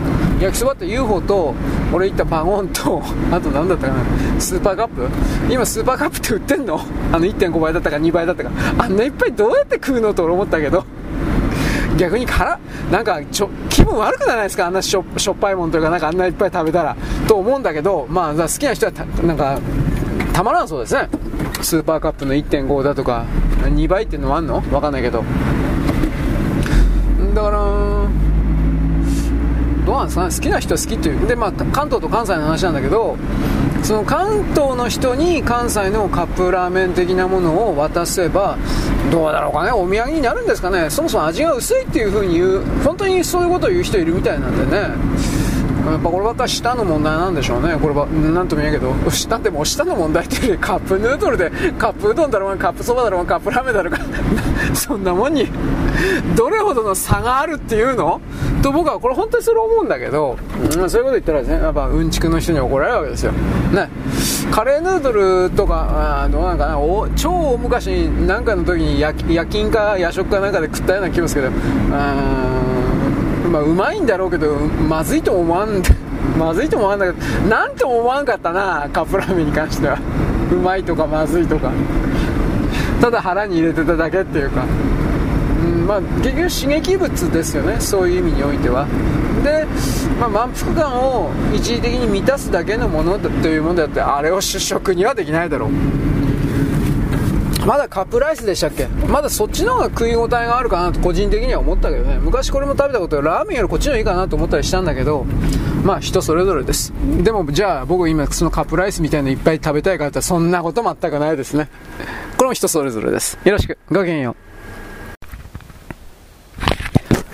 現在は2023年の12月のですね、えー、っとですね、なんだっけ、えー、7日のですね、えー、っとね、木曜日です。はい。僕はですね、さっきです。さっきまでですね、5分ぐらいですね、ヒッチコクの鳥を見てました。あまりにも怖いので冗談付けしょんべんちびりそうになりました。あんな風に鳥がですね、あの街の中で暴れてくるというかですね、何の理由もなく人間を襲ってきてですね、実際まあ、うん、鳥があの人間を殺すというのもちょっと本当は無理があるなと思ったけど、でもやっぱりその食死したであるとか、くちばしに毒があったとか、まあ適当に何度でも言っときゃええけれども、えー、カラスだけかなと思ったらなんか海鳥みたいなやつから何からかにからですね、人間に対して襲ってくるという。もし仮になんですが、そういうことが本当に起きたら、それは怖くてやってられませんがな、という、僕は本当に思いました。あれ怖いよね。いや、僕は一応あなたに同意を求めてるわけじゃないけど、僕はこれ正直に思いました。つまり、えー、昔のあれはアメリカ映画でいいですね。イギリスじゃなかったと思うけど、アメリカ映画においてヒッチコックの果たして役割というのは本当に偉大だったんだなということ。ヒッチコックは、あの他には、なんだっけ、めまいだとか、あと、なんだったかな、なんかいろいろ作ってますよね。あの、くだらない映画もいっぱい作ってるんですけど、ヒッチコックというのは。だけど、鳥はちょっと別格かなと思います。あと、めまい。あと、他にも何かあったような気するけど、えっ、ー、と、なんだっけ。なんかシャワー浴びてたら後ろの、えー、白黒映画でシャワー浴びてたら後ろのカーテンの方からナイフが振り寄せられて女の人が殺されて、えー、女の人の血がですね、浴室に血血だけが、まあ白黒なんだけど、黒い筋がですね、流れていくみたいな、なんちゅう映画だったかな忘れちゃったけど、なんかそういうの。うん、だから、でもまあカラーになってからの方の、やっぱヒッチコックかなと思って、やっぱそのから考えると鳥は怖えなと思って。で、あの、あれがね、鳥じゃなくて他の動物だったらどうなるかなと普通に思いました。犬だとか。いや、あんまり怖くないかな。犬怖くないかもしれないですね。うん。まあ、それでも野犬がたくさんいたら怖いというよりも、あれですよね、暴力、犬はまだほら、人間に対して、えー、と、歯向かうというか、そういう可能性、なんとなくイメージできるでしょう。たくさん集まった野犬の群れを、野犬の群れとか集まったら立ち向かうというか、過去にもそうした犬的な感じの動物と戦ってきたから、えー、それらの記憶がですね、またあいつらか、みたいな感じで、なんとなく心構えとして、えー、っとね、対抗できるというか、そんな言葉を使うけど、鳥は違いますよね。だって、有史以来という言い方するけど、鳥が集団で、しかも種類を超えて、人間に対して襲いかかるなんて設定は、ないよね。まあ、多分そう思うんだけど、だから、そのありえない、うん、非日常というか、ありえない設定が、やっぱりこんなことになったら本当に怖いよなっていうふうに、あれは昔でどうやって撮影したのかなと。まあもちろん映像合成だなというところまではわかるんですが、あれは1960年代頭から半ばぐらいの映画、70年になってなかったと思うんですけど、それぐらいの段階で映像合成があれだけすごい、まあね、若干それはパッと見たときに、ああ、これはめ込みというか、ね、やってるなって、合成だなってわかるけれども、多分あれスクリーンレベルで見たら、そんなにはわかんなかったんじゃないかなと思うし、ね、そのあたり、あれ、えっとね、そのあたりですよ、とにかく。えー、っとですね、あれよし、来た来た。そのあたりのところはね、非日常性という形においての、うん、なんていうかね、怖さですね。まあ、非日常的なものであるから、例えば、ホラー映画っていうのは怖い。つまり、えー、ね、いきなりナイフ持った通り魔的なものが本当に人を殺してくるだとか、ね、あとは、うーん、まあ、リングだとか、まあ、よくわからんけど、なんかそういう、螺旋？リング、なんだっけ？リング、螺旋でよかったっけ？な、知らないんだけど、あの、そういう形の精神的な、こう、貞子でしたっけ？なんかそういう感じにおける気持ち悪いキャラクターが出て、そして、なんていうかね、人々に対して、どうなんですかね？あれ怖いと思うから怖いというよりも、ああいうのは本当のこと言えば、うーん、なんていうかな。もし人間がああいうのを物理的にね、あの、バーンとか鉄砲を撃つみたいな形で対処できたとするんだったら、怖いという風に全くなくなっちゃいますよね。あの、そういう風に新しく認識が書き換えられるわけで。だから、あの鳥なんかに関しては本当は、あの1960年代におけるアメリカなんかにおいて、うーん、どうやいいのかなちょっと待ってね。例えば鳥がやってくる。で、それに対してですね、火炎放射器だ、グワーとかってやるだとか、あとはですね、例えばだけど、毒ガスを持っていてですね、汚物は消毒だ、みたいな、ビヤーとかってやるだとか、仮にの話だけど、そういうことが、対抗手段が持ってるって言うんだったら、まあ、ある意味怖くないですよね。変な言い方だけど。このあたりがどうなのかなと、個人的にはね、思うわけです。うん。まあ、とりあえずさっき今ね、あの犬って言いましたよ。あ、犬違うな、鳥って言ったけど、犬だったら怖いですね。その、犬というか、怖いというよりも、あの、人間における凶暴性という言い方なんですか？立ち向かう闘争心という言い方ですか？これが多分喚起されて、恐怖よりも、なんていうか、そんなものは出てこないんじゃないかなという気は実はしてます、僕の中では。で、もう一つ、こう鳥じゃなくて、さっきも言ってたんだけど、犬、そして猫だったら困りますよね。猫が襲ってくる。猫を襲な、まあ、猫を襲ってきたら多分ね、人間勝てないと思うけど、本気で襲ってきたら。でも猫を襲わんだろう、と思うしね。猫がいっぱいあの、ヒッチコクの鳥みたいにいっぱい集まってくる。としますよ。それは、猫好きな人には、あのー、天国ですよね。ダメだよね。そなどどうやかな。いいろんな意味でダメですよね。ヒッチコック、猫。多分、多分相当ダメな映画だろうなと僕今思ったんだけど。ね。あ岩合光明とかね、当たり前の顔して出てくるだろうなと思って。まあ、岩も見せたら俺嫌いでも好きでもないけど、大人ビジネスマンだと思うけど、あんなのをなんか、その、なんかいいおじさんみたいに捉えてる人って相当頭悪いというか、なんか、いろんなものを掴まれてしまってるというか、なんかそんな風に思っちゃうけどね、僕はね。岩合光明が、まあビジネスマンですよ。猫なんか多分、どう考えたら好きでもないですよ、あの人。僕は、僕の見方はそれなんで、結局それをね、あの、ああいう猫が好きな、えー、で、撮影好きのおっさんということをキャラクターとして前に売って、前に出してるだけですよ。だから、一番偉いのは彼をそんな風に演出して売り込んだ彼の所属芸能事務所ですよ。そもそも岩合光明って昔何してた人なんだろう俺全然わかんねえよ。で、なんか、ある日突然、その、NHK の、あの、番組的な中で出てきた人っていう風に捉えるから、なんかね、うさんくさいなと僕思いますよ。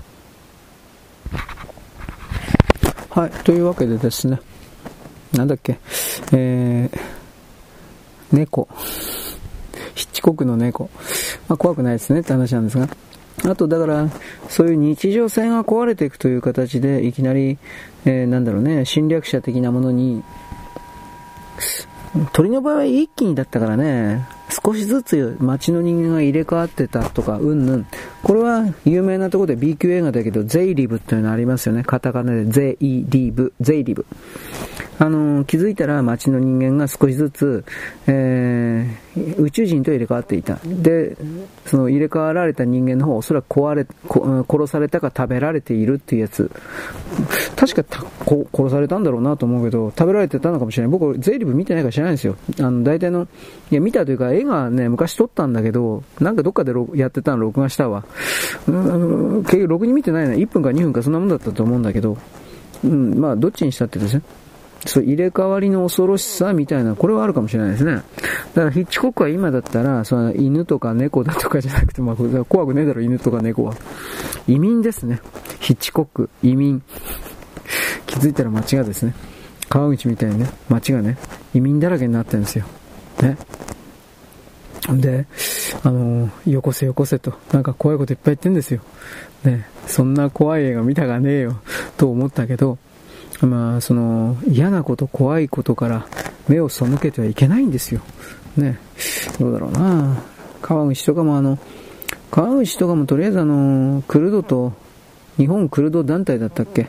あれらにおける、うーん、トルコ政府のテロ組織指定が正式に行われたというところから、日本政府はやっぱクルドに対する見方を徹底的に変えるというか、今までのその甘やかした処置というか、これはもうやめ、やめるべきですね。そうしないとこいつら本当にどこに、日本だけじゃないんですよ。ヨーロッパから追い出されたから日本に来たって言い方なんですよ。アメリカにはそもそも入れないし。で、日本でいつの間にか3000人、こんなもんほっといたら、何万人になっちゃいますよ。現実の問題として。で、こいつらは、あの、前日したけど、いろんな解体業を請け負ってるとか、かっこいいことばっかり言ってるけど、取っ払いで一人親方で、税金払ってないんですよ。現金でもらって。で、どこに住んでるかとか名前だとか、それすらも何にも分かってないから、川口市として税金をかけられない状態で、で、人間ばっかり増えて、ね、人間増えてるからゴミとか増えたりなんかいろいろ好き勝手やるけれども、なんだろうね。その状況で行政サービスばっかり負担がかかるわけですよ。人間が増えるから。で、彼らはでもなんか、当然の権利みたいな、何でもかんでも当然の権利みたいなこと言うけど、そんなものは当然の権利はないだろう、現実の問題として。と僕はこれを思うわけです。はい、ちょっと待ってね。これ当たってな、よし、大丈夫、大丈夫かな。ちょっと、ちょっと待ちください。で、そういうのいつの間にか移民が増えていたという風な感じの映画をヒッチコックが撮りゃいいんじゃないかなと、ふと思いました。まあ、あとは、これはスリラー、サスペンス的な感じでヒッチコックがその映画を撮るという、えー、一つのネタ提示を僕は言ったわけですが、うんそうではなく、例えば、例えば、あのアンジェイ・ワイダーあたりが、アンジェイ・ワイダーでよかったかな、ね、怒りの武道とか撮ったのはアンジェイ・ワイダーじゃな、7人の、7人だったかな、行かれる男たちだったかな、あの、裁判における裁判員をやったような人々の物語だとか、なんかいろいろあったと思うけど、あとは行かれる武道じゃなかったな。行かれる武道でよかったかな。なんかもう忘れちゃったよ、俺も。そういう社会派の人がですね、えー、徹底的に、えー、移民関係というか、それをですね、今彼らが生きていて撮影したらどうなるのかなっていう風な、それはありますね。まあ、ポリコレだとかそんなものなんか吹き飛ばして、何言ってんだ俺たちは、アメリカは俺たちの国だっていう風な、そして強い自信に満ち溢れたメッセージを、おそらく出していくんじゃないかなと僕は思います。俺たちが、つまりアメリカの開拓民の子孫がという言い方だけど、俺たちがこの国をここまでしたんだ。後から、よそから入ってきたやつにガタガタ言われたくない、なめんな、ぶっ殺すとてめえみたいな。これこそがアメリカンですよと僕は一応言います。うん。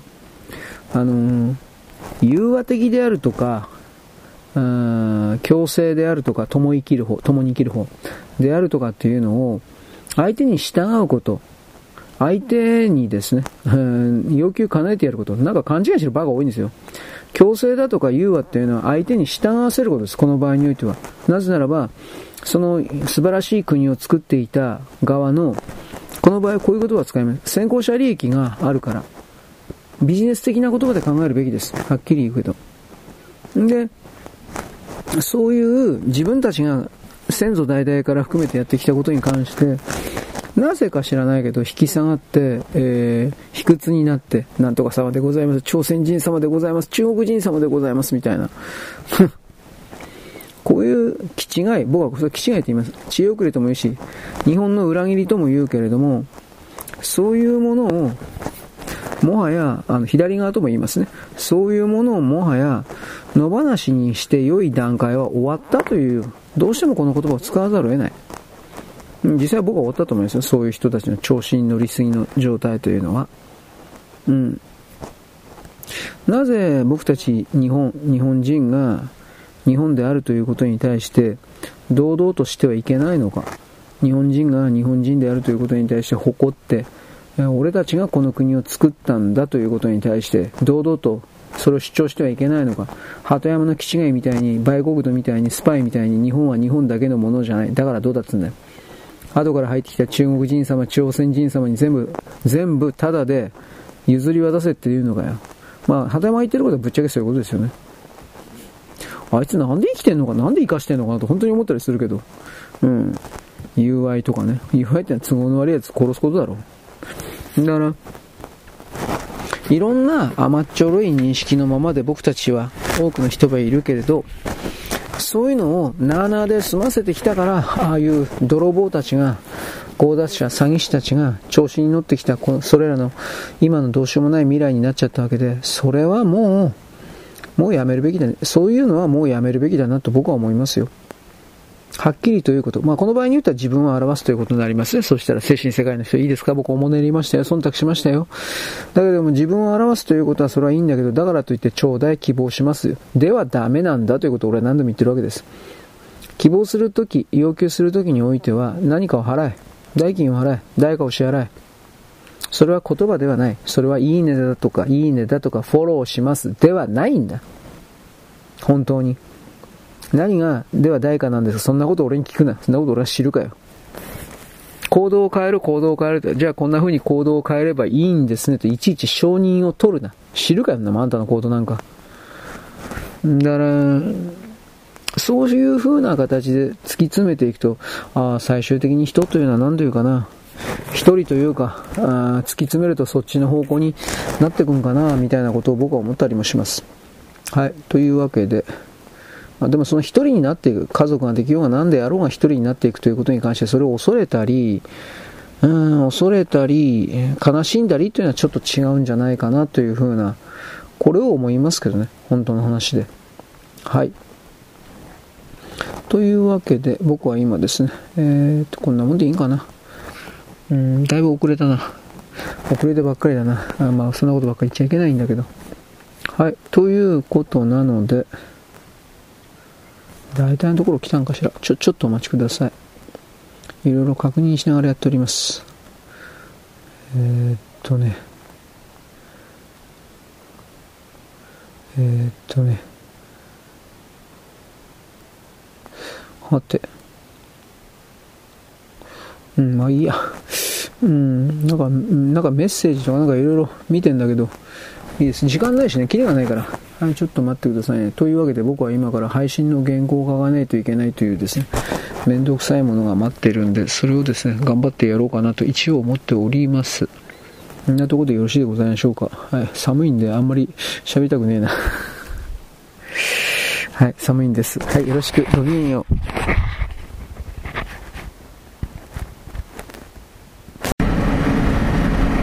現在は2023年の12月のですね、えー、7日の木曜日です。えっ、ー、と、黄砂がですね、今日明日、明後日ぐらいですね、中国からブヤーとかでやってくる放射能が、放射能の砂が、というふうなものが日本全土を襲うそうなので、えー、洗濯物とか干してる人、外に干してる人はですね、気をつけてくださいね、ということを言います。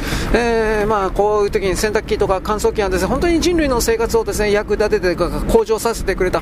感謝に、感謝してもしき,、ね、しきれないというか、冷蔵庫もそうだけど、こういうことをですね、真面目に考えると必要があると僕は言います。はい。でですね、僕さっきですね、今日の、今日の1日は12月7日はですね、とりあえずサブアカ、サブアカ、サブアカ、サブアカウントで、ね、振り回された1日、1日もないけどね、半日、半日もないけどね。で、そんな方でですね、とりあえずマガジンエロしてフリーダムがですね、なんとか起動した。とりあえずはですね、今のところ、あまあ、そんないっぱい何でもできないから、いいとこブログだけをですね、とりあえずそこに、えー、なんていうかな、退避、退避というかですね、まあ、とりあえずブログだけをアップするみたいな形で、あとなんかゲスト的な形、なんか面白いものできたらやりたらやりたいけど、多分そんな暇ないでしょう。だけど、一応そのメインはマガジンの人はずっとやっていくんですが、んな何が原因で、何がアカウントがね、止まるか分かんないんで、で、とりあえず一応ブログだけをアップすることでフリーダムの方をですね、えー、なんというか維持して、維持していくだけです。維持していくだけであってですね、そして基本的にブログもまあ大丈夫じゃねえの？という風な感じだったら、まあマガジンの人にですね、えー、集約するというか、なんかそんな感じで一応考えてます。2つも3つもできねえよ、おめえ。僕もできないけど、聞いてる人も大変ですよ。はっきり言うけど。で、やっぱりその、なんかいろいろ混乱があってね、僕も慣れてないというのもあるんだけど、最初にね、あの、フリ、スポティファイで、えっ、ー、とね、マガジンの人がなんかフリーダムかなんかでやったら失敗したと思ったんで、失敗したと思ったんで、一旦これをですね、バシャッと切ったんですよ。切ったの。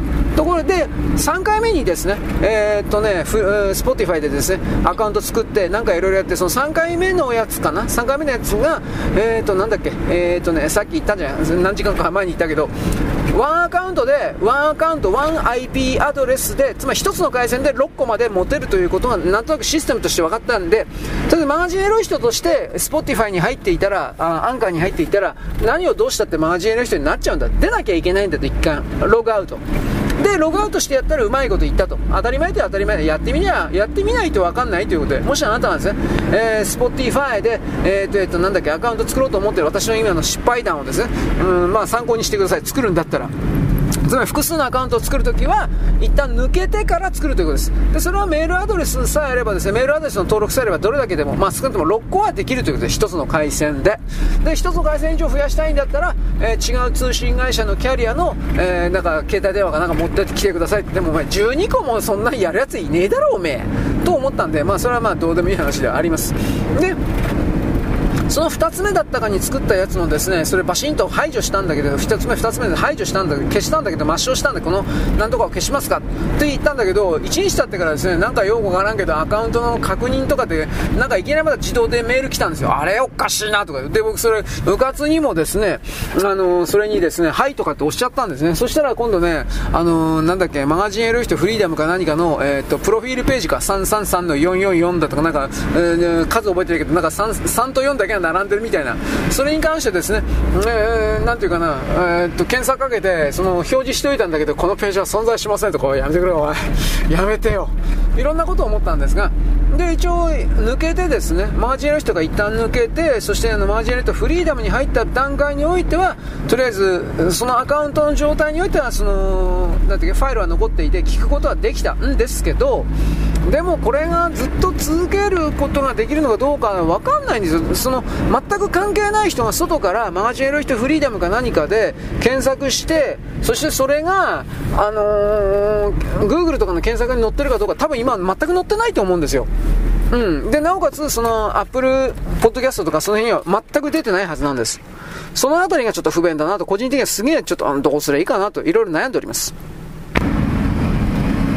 まあ、とりあえずですねブログにしておいたのはなんでかっつったらですねあのブログだけ生成するのに作るのに時間かかるんでで1本だけ独立してですね、えー、アップロードするのに時間的にちょうどいいかなというのとマガジンエロい人の中でマガジンエロい人の中でそんな聞いてる人いないんでまあいいとこ2人から4人ただこれ Spotify の計測なんで他のと他のどっかね Google ポッドキャストとかそういうところで聞いてる人は聞いてる人いるかどうか知らないけどねあのー、まあえっ、とね Spotify では2人から4人ぐらいなんですよいつも大体うんまあ、でもそれだけの固定ファンがいるっていうことは、まあ、そういう切り捨てるわけにいかないしね。だからまあ、うーん、まあ、いつか戻すんだけど、わかんないからね、今のところ。で、まあ、とりあえず、どっちにしたって、いつかバシーンと、マガジンエロい人の方がやられた時はフリーダムにいつでも移れるような体制だけは作っておかないかんから、えー、まあ、それで両方バシンってやられたら終わりだけど、まさすがにそれはないと思うんだけど、うん。まあ、とりあえずその中でですね、ブログだけとりあえず今やフリーダムの方にやっとこうかと。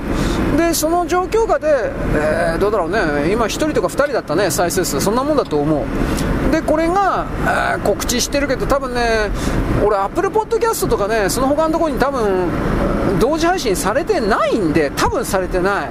この辺をどうすればいいのか自分でちょっと悩んでるというかね、うん、申請を出したところですぐ聞いてくんねえから、いや、どうすりゃいいんだろうかっていろいろ悩んでるんですよ、本当のことや、ちょっとだけなんだけど。切り捨てるというのは僕あんま好きじゃないんでね、そういう意味においては。はい。まあ、どうかな、まあ、一応スポット、まあ、俺そのやっとりはないからね。RSS だったかな。RSS フィードを送るだったかな。んかいろいろ書いてあったけど詳しく知らないんだけどそれを各ポッドキャスト的なものに送らなくちゃいけないと。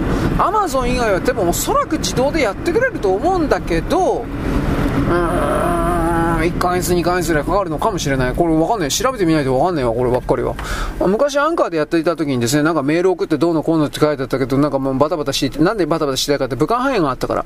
武漢肺炎がバタバタってあしててですね、なんかその、同時に配信してるとかしてないとか、なんかそれできないとかできるなんかいろいろあったんですよ。あまあ、あっちがもう、だからそのうちにですね、えー、っと、アンカーだったか、あのー、スポッティファイだったか、の動きではないのかな？わかんないけど、いつの間にかですね、えっ、ー、と、Apple Podcast に接続していたという形です。あれ、俺やってないんだけど、多分、何かあったんだろうね。そのまあ、わかんない。そんな、多分アンカーの方でやってくれたんじゃないかなと思うんだけど、これはいまいちよくわからない。今、よく理解してないんですよ、俺もはっきり言って。こんなサバが作るぐらいで、ギャスが言ってるぐらいのメカ音痴だから、うん、まあ、いつか勉強しないといけないから、そんな暇もねえしなと、いろいろ思います。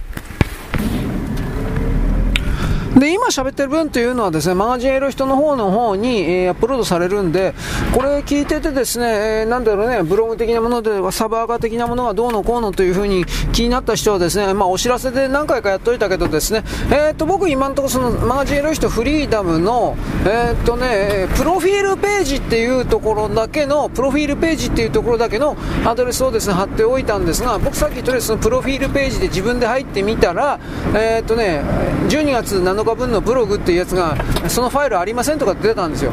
で、びっくりしてですね、えっ、ー、と、一旦そこから抜けて、自分でマガジンエロイトフリーダムに入って、えっ、とね、エピソードって欄だったかな？エピソードって欄を見ると、そこはちゃんとあって再生はできたんです。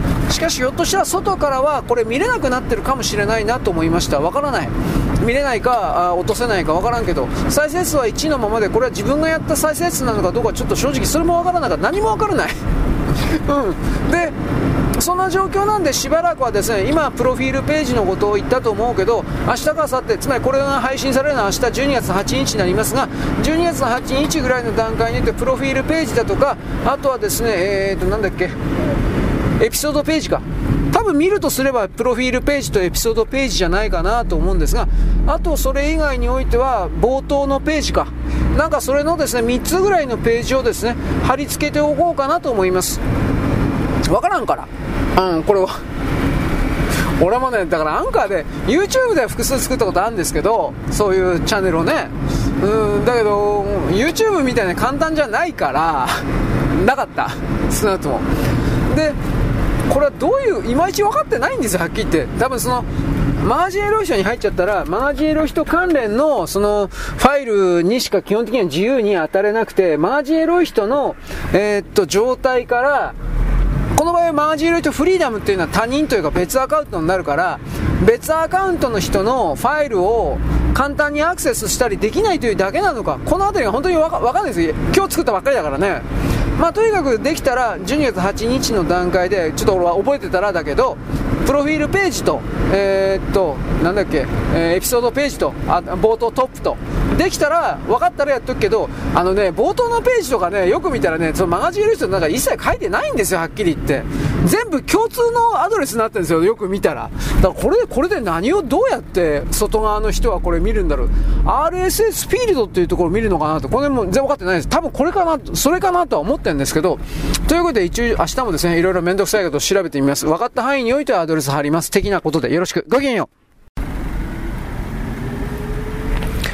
現在は2023年の12月のですね、8日かな、8日のですね、金曜日であります。私は Spotify がどうのこうのってやってました。サーバー化ですね。で、私はですね、あの、Spotify の構造が全然わかんなかったんで、今でもちょっと戸惑っていますが、なんだっけ、数時間前になんか、あの、ボツにしたやつのアカウントからの確認メール的なものが自動できたっていう風な、これ言ったでしょう。どういうことなんかなと思って考えてたんですが、あの、Spotify にね、まずアカウントを作るというところが第一段階、土台なんですよ。Spotify にアカウントを作るということは土台なんです。そしてその土台の上にいくつかの柱が乗っかっているというイメージだということに理解ようやく理解しました。つまり、Spotify に土台を1個作ったら、その Spotify のアカウントを持ってる人は、自分で情報発信、つまり、ポッドキャストをあの発信することもできるし、1番。で、えー、例えば、有料のですね、えー、なんか、音楽配信を聞くこともできるし、2番。で、えー、と、例えば、なんだったかな、まあ、なんかいろいろとりあえずあのー、スポッティファイのアカウントを持っていることによって、あのー、4つか5つか6つぐらいのことができるんですよ。6つ、なんか6つぐらいなかったかな。ので、結局、あの、メールアドレス1個につきアカウントが、それでなんか作られちゃって勝手に。んで、おそらく大会処分があるのかどうか俺知らないんですよ。あの、退場の隊に会ね、大会処分。これやってないから多分失敗したなと思ってるやつっていうのがまだ生きてるんだと思う。Spotify のアカウントとして。僕が抹消したのは失敗したと思ってあのー、ポッドキャストの配信プラットフォームというか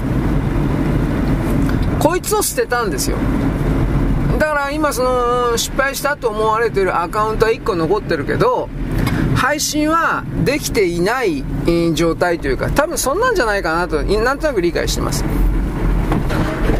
で、おそらく、あのー、再びそのボツにしたアカウントで、ポッドキャスト配信やりたいな、やろうと思ったら、多分できるんじゃないかなと思うんだけど、もしできなかったらそのアカウントとですね、捨てるしかない、全部捨てるしかない、大会処分するしかないなと、そういう関連のことを一応考えてました。ただ、ポッドキャストのそのアカウント3つも4つも5つもいらんよ。維持できない。2つでさえちょっとこれ無理なのに。ということを思ったけど、まあ僕の失敗をですね、今情報として聞いてですね、あなたが、えー、スポッティファイでそれをなんかあのね、ポッドキャスト的なことやりたいというのであれば参考になれば幸いです。というか、今んとこスポッティファイ以外ないからね、俺アンカーの方どこまで使いやすかったわ。スポッティファイでね、ブログアップしたけどね、いちいちなんか聞いてるのこの、これはなんか、どういうジャンルですかとか、どうのこうの、そんなもん、アンカーのやつは全く聞いてこないんですよ。スポッティは、うぜえ、と僕は思いました。でも、あのー、まあ、真剣に探してないからあれなんですけどね。いわゆるポッドキャストステーションと言われているものっていうのは、あ大資本のという言い方で Spotify にほとんど抑えられてるんじゃないかなという気はしないではないです。で、僕あのね、あの、スロバキアか、東ヨーロッパのスロバキアのポッドバインだったかな。そういうのあります。POD、VINE、ポッドバイン。これがですね、えー、いわゆるあの、カバールディープステートの中に入ってるのかどうかという方は、その辺はよよくわかんないわけです。うん。アマゾンポッドキャストもあるけど、別にアマゾンポッドキャストは確かね、あのー、どっか他のやつでやってるやつを紹介してくれるというか、そんなんだけであって、アマゾンポストキャストにアップロードして、データアップロードして、アマゾンポストキャットを第一発信源として流してくれるという形ではどうやらないんです。うん、それは Google ポッドキャストも同じです。Apple ポッドキャストもそうなんじゃないのと思ったけど、どうなんですか？ね俺 Apple 持ってないからね。iPhone 持ってないから知らんけどね。うん。だから、ポッドバイン。あの、スロバキアのね、新しい首相が、ワクチン条項は私たちはやらんというふうに言ったように、ひょっとしたらアンチグローバリストというか、そういう感じの人かもしれんけど、今の段階では全然わからんからね、俺は。あとは、あのー、中国はなんかポッドキャスト前あったんだけど、やっぱその勝手なこと言うからだろうと思う。でない、なくなったんじゃなかったかな。ただあの、共産党系のコントロールの元にあるやつはひょっとしたらあるかもしれないけど、中国の中のそれは別にちょっと詳しく調べたいと思わない。仮にあったとしても中国にアカウント取ろうなんて気はないから、基本的には。うーん、またポッドキャストで、あのー、一番のことを考えたら相当の人間を相手にしないと無理なんで音声だけだからだからアジア圏において Spotify と連携していなくてつながってなくても独自のあのリスナーの数というかを抑えてる地域はどこかというと、えー、マレーシアインドネシアのこの間やったね。イン,、まあ、インドネシアだったと思うんだけどなんかでかいのあるんですよ。俺も忘れてたのタイトル。前だこんなんあるんだと思ったけどね。んでリスナーが2億人とかなんか すげえこと書いてあったけど。まあ暫定的な表あれだけどね。世界中でやってないわけじゃないけど連携はしてないけどその東南アジア地域のみで完結できてるということだと思う。まあ、商売になってるということは、本当に2億人いるんだったら2億人以来なんとかなんじゃないのうん。でもそことかね。で、前にも言ったけど、日本語表、日本語対応してないんじゃないかなと。英語だけじゃないかなと思って。日本語対応表示してないから、日本語で何か打ち込んでも、えー、っと、日本語のフォント文字が出ないから、えー、または正確には出ないから、相当おかしなことになるんじゃないかなという気はしてる。ただデータは所詮音声データ MP3 だからね。うん、ファイル的にはだ多分データは大丈夫だからいいのかなとかいろんなことを考えたわけですあとはあのビデオポッドキャストであるんだったらえー、っとまあフランクっていうまマイまマイマイク・リンデル？マイケル・リンデル、まあ、あのトランプ大統領の時にね自分のそういうやつを作るっていう風に言ってフランク FL FLANK だったな？フランクっていうですね。YouTube みたいな感じの動画サイトか。そういうのを作ってやってる、まあ、道楽のような気もするけど、イメージで言ったらあれじゃないの？あの、虎ノ門の会長の吉田、吉田社長、吉田会長みたいな感じ、イメージで言ったら。あそこまで民族主義派の人ではないと思うけど、ま、マイクリン・リンデルだったかな？リンデル。うん。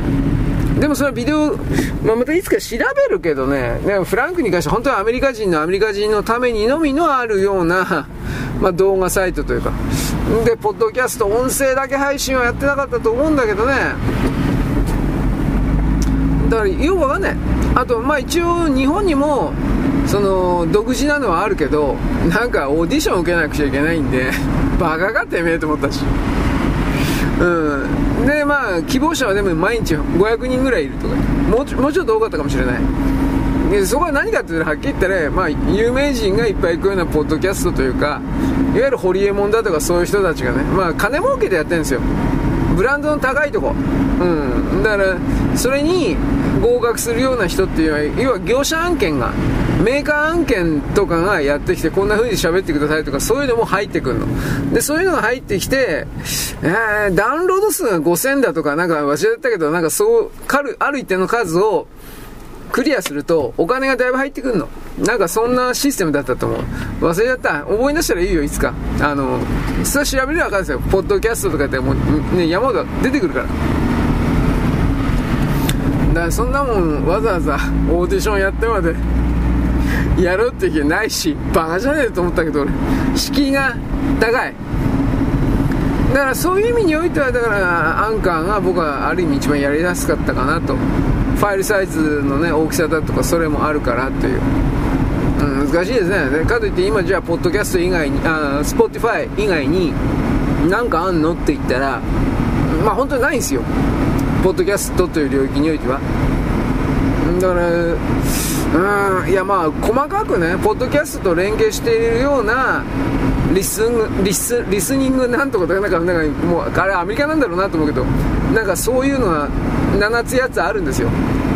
でその7つ8つあるようなやつに自分のその音声アップデータですからそこを本拠地にしてデータ上げるということにすれば一応受け取ってくれるだろうけどいわゆるそれらがとアップルのポッドキャストに対応していくかどうかというと僕には分からない。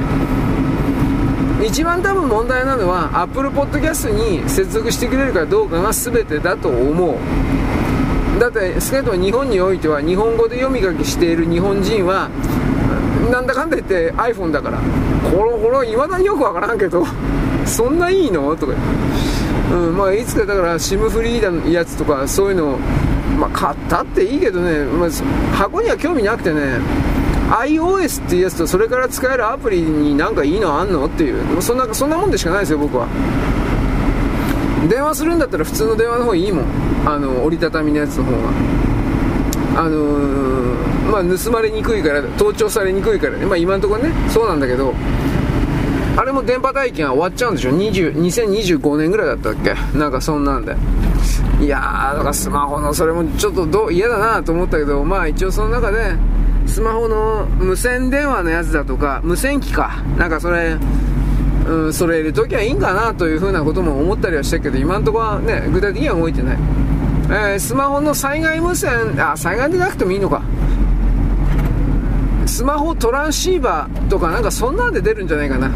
スマホ無線機スマホトランシーバーとかなんかでやるとそういうアプリがいっぱい出てきます。確か。でそれは何かというとスマホをトランシーバー代わりにする、えー、アプリです。で僕は無料のやつもありますよって確か言ったはずです。ただ無料のやつは確か登録件数が3人だったか4人だったか5人までだったかな。なんかそんな感じで。でもそれは家族同士で使えばいいですよねというふうにそれは言った。ただ、えーん、どうだろうね。ひょっとしたら通信通信時間とかそういうものに限られてるかもしれない。このスマホを使った無線機のアプリというのはえー、っとね行政が使ってる。市役所が。ただ全ての県の県庁だとか市役所の関係者が全員入れてるかどうかに関しては俺僕はあの保証はできない。一応でも、えっと、観光庁に採用されてるアプリという風な形の、あれ、なんていうか、無線機アプリなのか、トランシーバーアプリなのか、まあまあ、あるんですよ、で。で、それは、いわゆるあの、スマホを使って電話回線ではなく、あれ、どこ使ってたんですね？あまあ結局、スマホで電話って言ったら結局 IP 電話だろ。違うんかな？まあでもなんか一応ね、一応ね、あの、トランシーバー的な回線を使うから、普通の電話と違って、電話災害時の時にだいぶ混んでいて繋がらない時でもそのアプリ無線機アプリを使えば、えー、繋がるっていう風などこからどこまでっていうのあるけどまあ多分本当なんだと思うけどだって嘘だったら責任問題になるからさ多分だからそれは本当だと思うんだがうんそういうものを入れないといけないのかなとかいろいろ考えますよそれははい。まあまあ、その辺は今いいとして。何の話してか分かんなくなるんだよね、これはっきり言って。漠然と喋ってるからねああガザ地区。えー、っとねハマスとイスラエルの戦いで、えー、10月の9日だったかな。もう日付曖昧なんですけどハマスのやつらがというかイスラエル人を大虐殺を開始した日なんですけどこの作戦を計画指揮して命令をやった実際にね細かいことを現場で現場というか本部でかあの言っていたやつのあの自宅を取り囲んだみたいな報道が昨日出てました。あの逮捕は時間の問題で逮捕なんかする気あるかな。ハマスの工作員を、え、っともう50人以上簡単に殺したんじゃなかったかな。その本拠地みたいところに向かうまでにということなんだけど。でそのボスはその家には明らかにおらずどっかに潜伏していると。ガザ地区のどっかに潜伏していると。だけどあれだけぐちゃぐちゃになったらね隠れるっていうことなんかまともにできないんじゃないかなとそれは思ったりするするよ。あとはひょっとしたら死んでるとかもうとっくに死んでしまっただとか。こういうこともありえるんで何とも分かんないんですがうーん。まあ、ぐるりと取り囲んで殺今から殺しますというふうなことの一歩手前でやっぱりその PR 国家 PR ですか？イスラエル舐めるやつは舐めたやつはぶっ殺すみたいな。それを周知徹底して、えー、しようとしてんのかな？なんてことも思いました。うーん。ただどうだろうね。それをやりゃやるほど結局イスラエルの側ユダヤの側には当然それは彼らの正当性というか正義の理屈はあるんだけどパレスチナの、ね、理屈は理屈でやっぱりそれを本人たちはともかくそれを支持することで自分の国家体制の維持拡大というかそれに努めてきたような特に湾岸諸国の、えー、支配層たちというのはまあまあ無言を黙ってる無言を守る方だろうなと思います今のとこはね。来年ぐらいになるとそういうわけのわかんない人たちがだいぶ死んでると僕はもう、もう始まってるので、死んでると見てるので、いろいろなですね、そうした奪い取りというものは、やりたくても、一致団結してその泥棒をやるような構成員の確保ができないんで、なんかなし崩し的に消えるというか、誰にも相手にされないというか、なんかそんなイメージが一応見えます。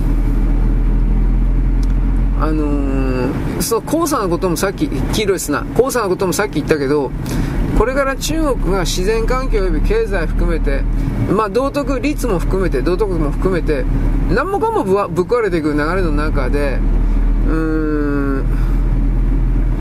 どどう言いますかね、助けようがないというか、うん、助からないというか、それらの言葉の意味を日本人の多くは、私たちは中国の外側にいるわけだから、中国人と朝鮮人のつながりなんていうのは本来の意味は、まあないわけで、で、なおかつ、その、彼らからコントロールを受けにくい環境に全国民が立ってるわけで、それらのアドバンテージでいいんですか？言葉、この言葉で。アドバンテージの大きさというものを維持するためには、どういう、うん、まあ、演出 なんかいろいろが必要かということを、それは本当にそれぞれの人々は考えなくちゃいけないし、行動を変えるべきだろうなということは僕は何度も言うわけですよ。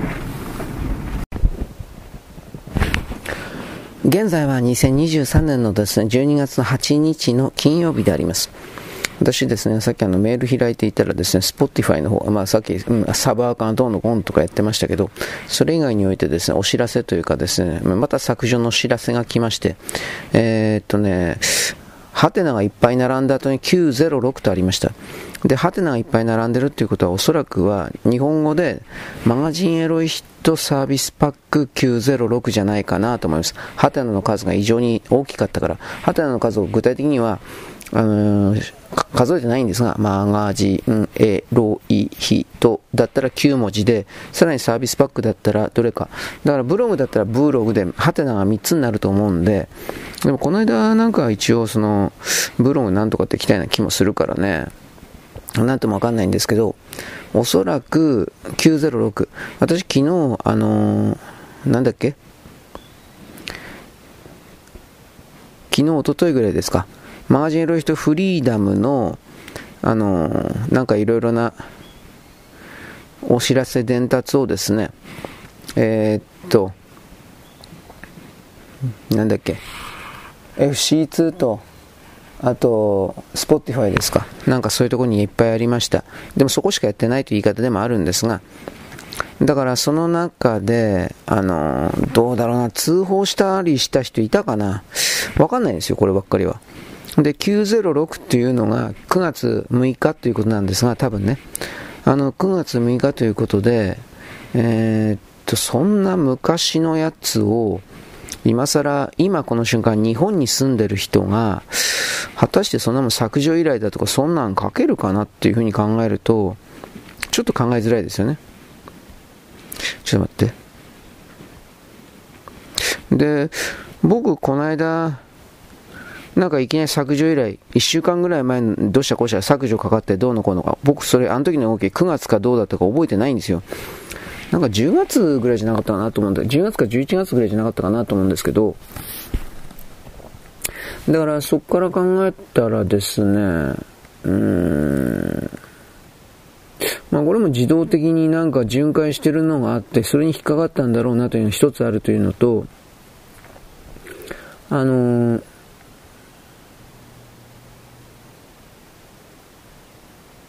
ちょっと待って。えー、っとね、あのー、マガジエル人、フリーダムか。フリーダムで、あの、新しいことをやったっていうわけじゃないけど、新しいことをや、やりましたよね。だから、そのあたりで、うん、ちょっと待って。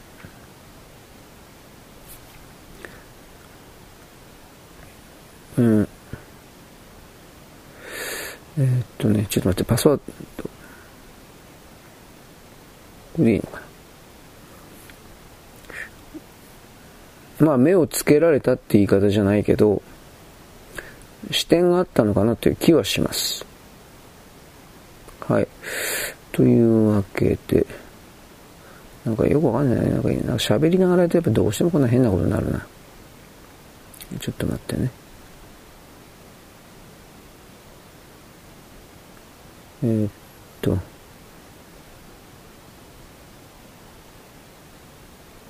えー、っと、これ意味わかんねえな。えー、っとね。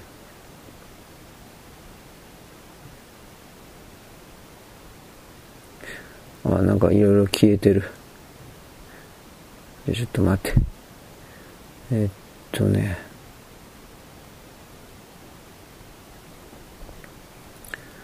あのー、内容的にね、そんな9月の6日のやつは覚えていないし、聞いてる人も間違いなく覚えてないんで、だから、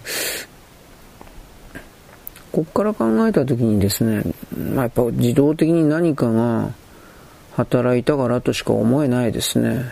ちょっと待ってね。えー、っとね、1000円、1000円。4個。3000円の4000、5000円。うん、まあ、そんなもんだな。うん、いや、すいません、あの、コーヒー買ったんです。すいません。余計なお世話ですけど。えー、っとね、これでいいのかな。うん。えー、っと、スペシャル。これでいいんだろう。えうん、まあ、だから、スポーティファイだから、あん、なんていうかな、YouTube よりは、多分、規制はそんなに厳しくないと思うんですよ。なぜならば、聞いてる人まず全然いないんで、自動でその、なんだろうね、自動で間違いなく巡回をしてるはずなんです。で、そのことで、えー、っと、そんな1日に8人とか7人とか5人とか、そんな程度の人しか聞いてないようなものを、徹底的にやるかっていうと、ちょっと考えづらい。多分その自動巡回というのは、基本的には、えー、っとね、これでいいのかな？基本的にはですね、えー、っと、これでいいのかな？スポッティファイなんかで何万人も聞いてる人やっぱあるんですよ。トップの方、人たちですね。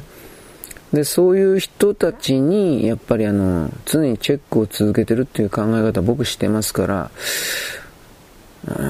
なんやっぱなんか、特定のエポックメイキング的な何かがあれば、引っかかるという風になっちゃうんでしょうね。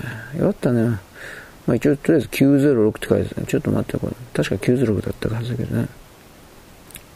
エン、エンフォーセメントの、ノンフィ、まあ、とりあえず まあ、今ちょっと、すいません、俺英語ダメなんで。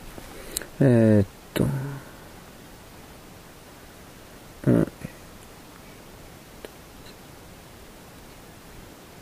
多分サービスパックじゃないかな。タイプエピソードしか書いてないけどね、最後に、でも最後の末尾は906。で、半角の906だから、これは、あのー、なんだっけ、ブログか、ブログかサービスパックぐらいしかないんですよね、本当のこと言う。多分そうだと思うんだけど。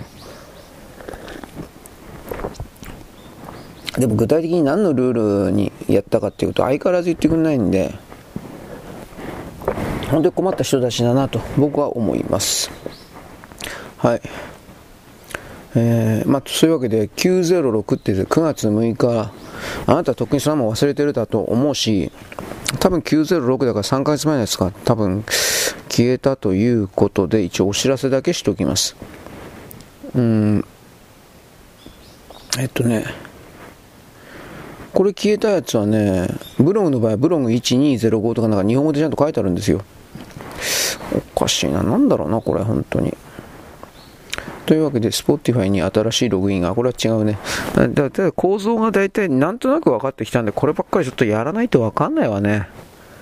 まあ、そんなやる人がいるかって言ったらまたあれなんだけど。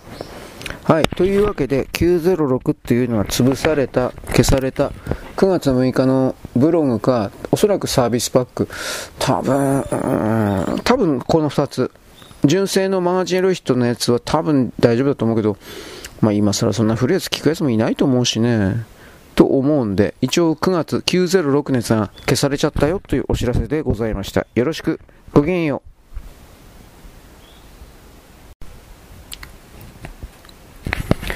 う。現在は2023年のですね、えー、っとね、12月8日の金曜日であります。えっとね、私昨日、ロシア人関係、えっとね、ロシアびいきのウクライナ人政治家であるとか、そういう人たちが殺されましたよ、みたいなことをちらりと言いました。では、ウクライナにおけるですね、そうした警察部門とかなんとかうんぬんって言いますが、これはどういう人たちなのか。これは、ぶっちゃければですね、昔の KGB から仕込まれた、KGB というのはまあ暗殺であるとか、逮捕であるとか、拷問であるとか、そういうことをいっぱいしていたソ連の時代におけるですね、うん、まあ、体制擁護装置というか体制を守る装置です。中国にも全く同じものがあります。日本にもあるんだろうけれども、それは表になってないし、まあ公然と人々がですね、例えばソ連の人々が歓迎ベアが来るぞ、逮捕されるぞ、みたいな形で、日常生活に全くあるものではありません。しかし中国とロシアにおいてはそんなものがあるということです。ウクライナにおける保安庁という名前のその秘密組織、これ SBU と言います。これ歓迎米仕込みですね。破壊活動とか暗殺とか暴略な何でもやります。だからモスクワに逃げた親しいロシア派の元ウクライナの国会議員であるとか、ロシア系の住民区域の親しいロシア派の政治家たちを暗殺しました。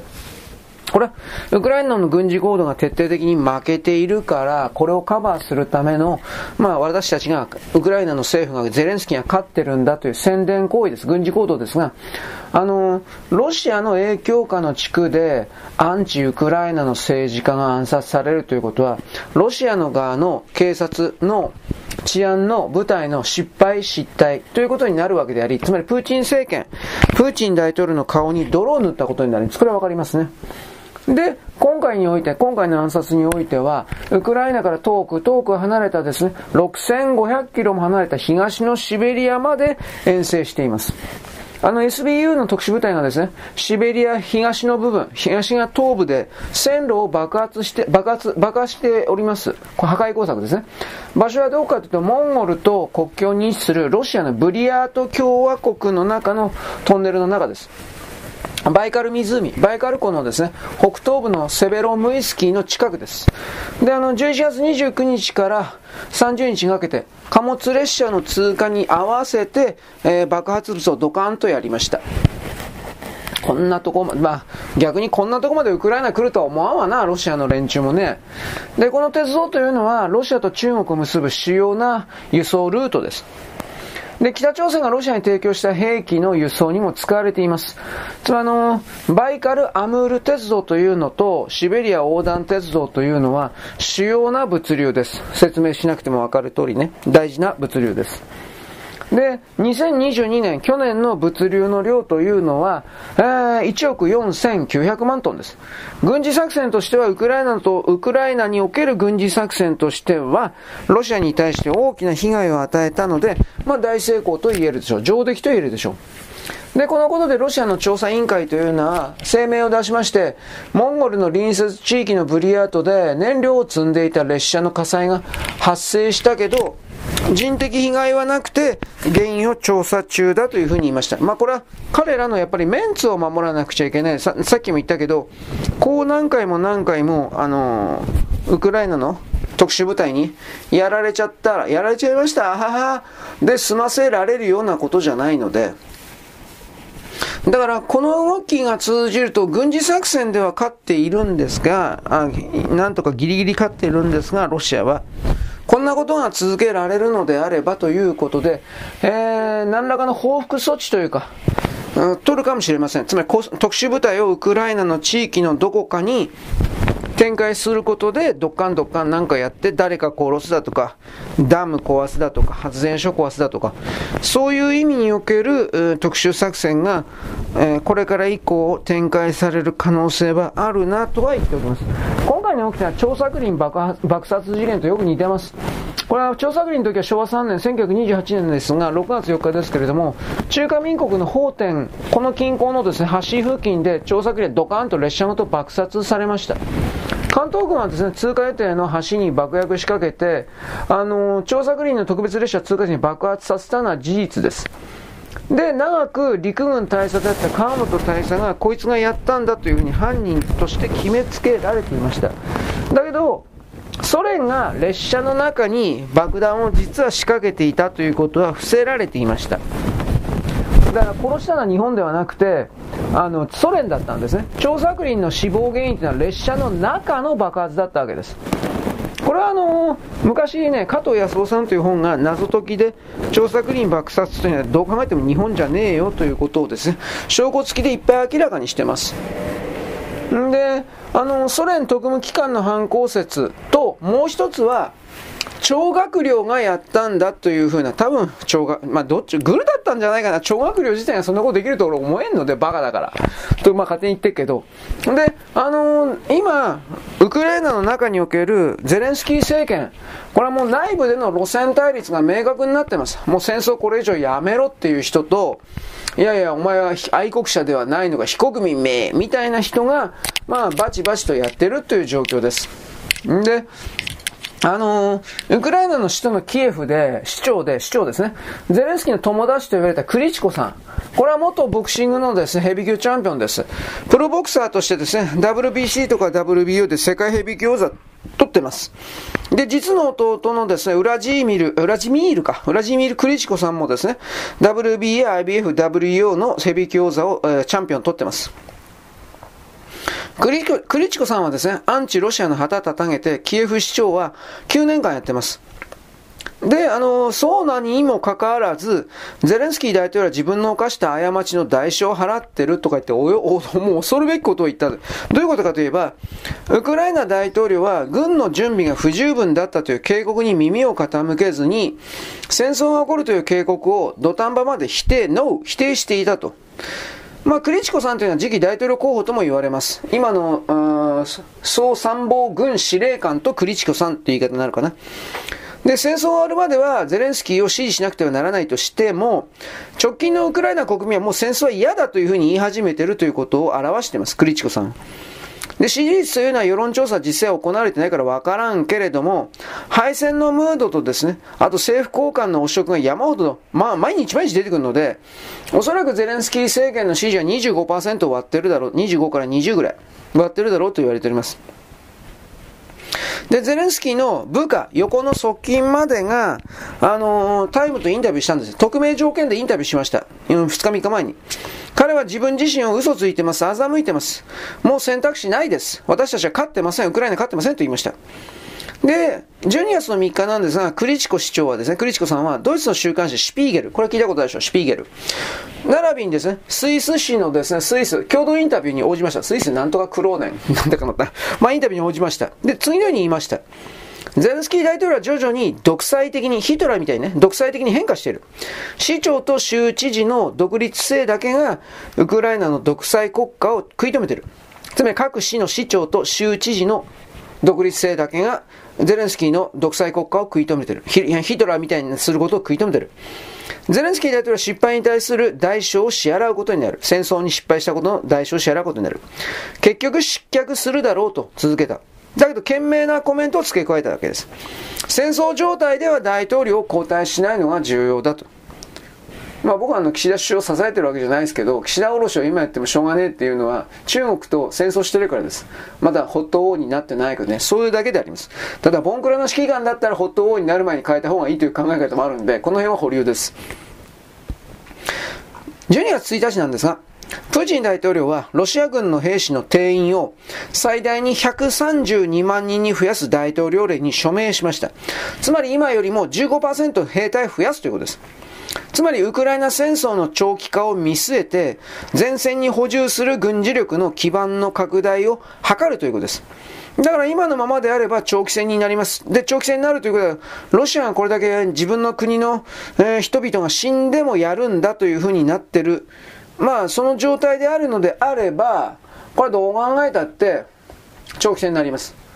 停戦交渉が進まないなら。それで一応欧米世界は停戦交渉を進めてるけど、まあ、ウクライナがゼレンスキーである以上はちょっと無理じゃないかなということで、ゼレンスキーが外される、下ろされる流れはあり得るんじゃないかと言います。これわからんからね、こればっかりは。はい、なわけです。よろしく、ごきげんよう。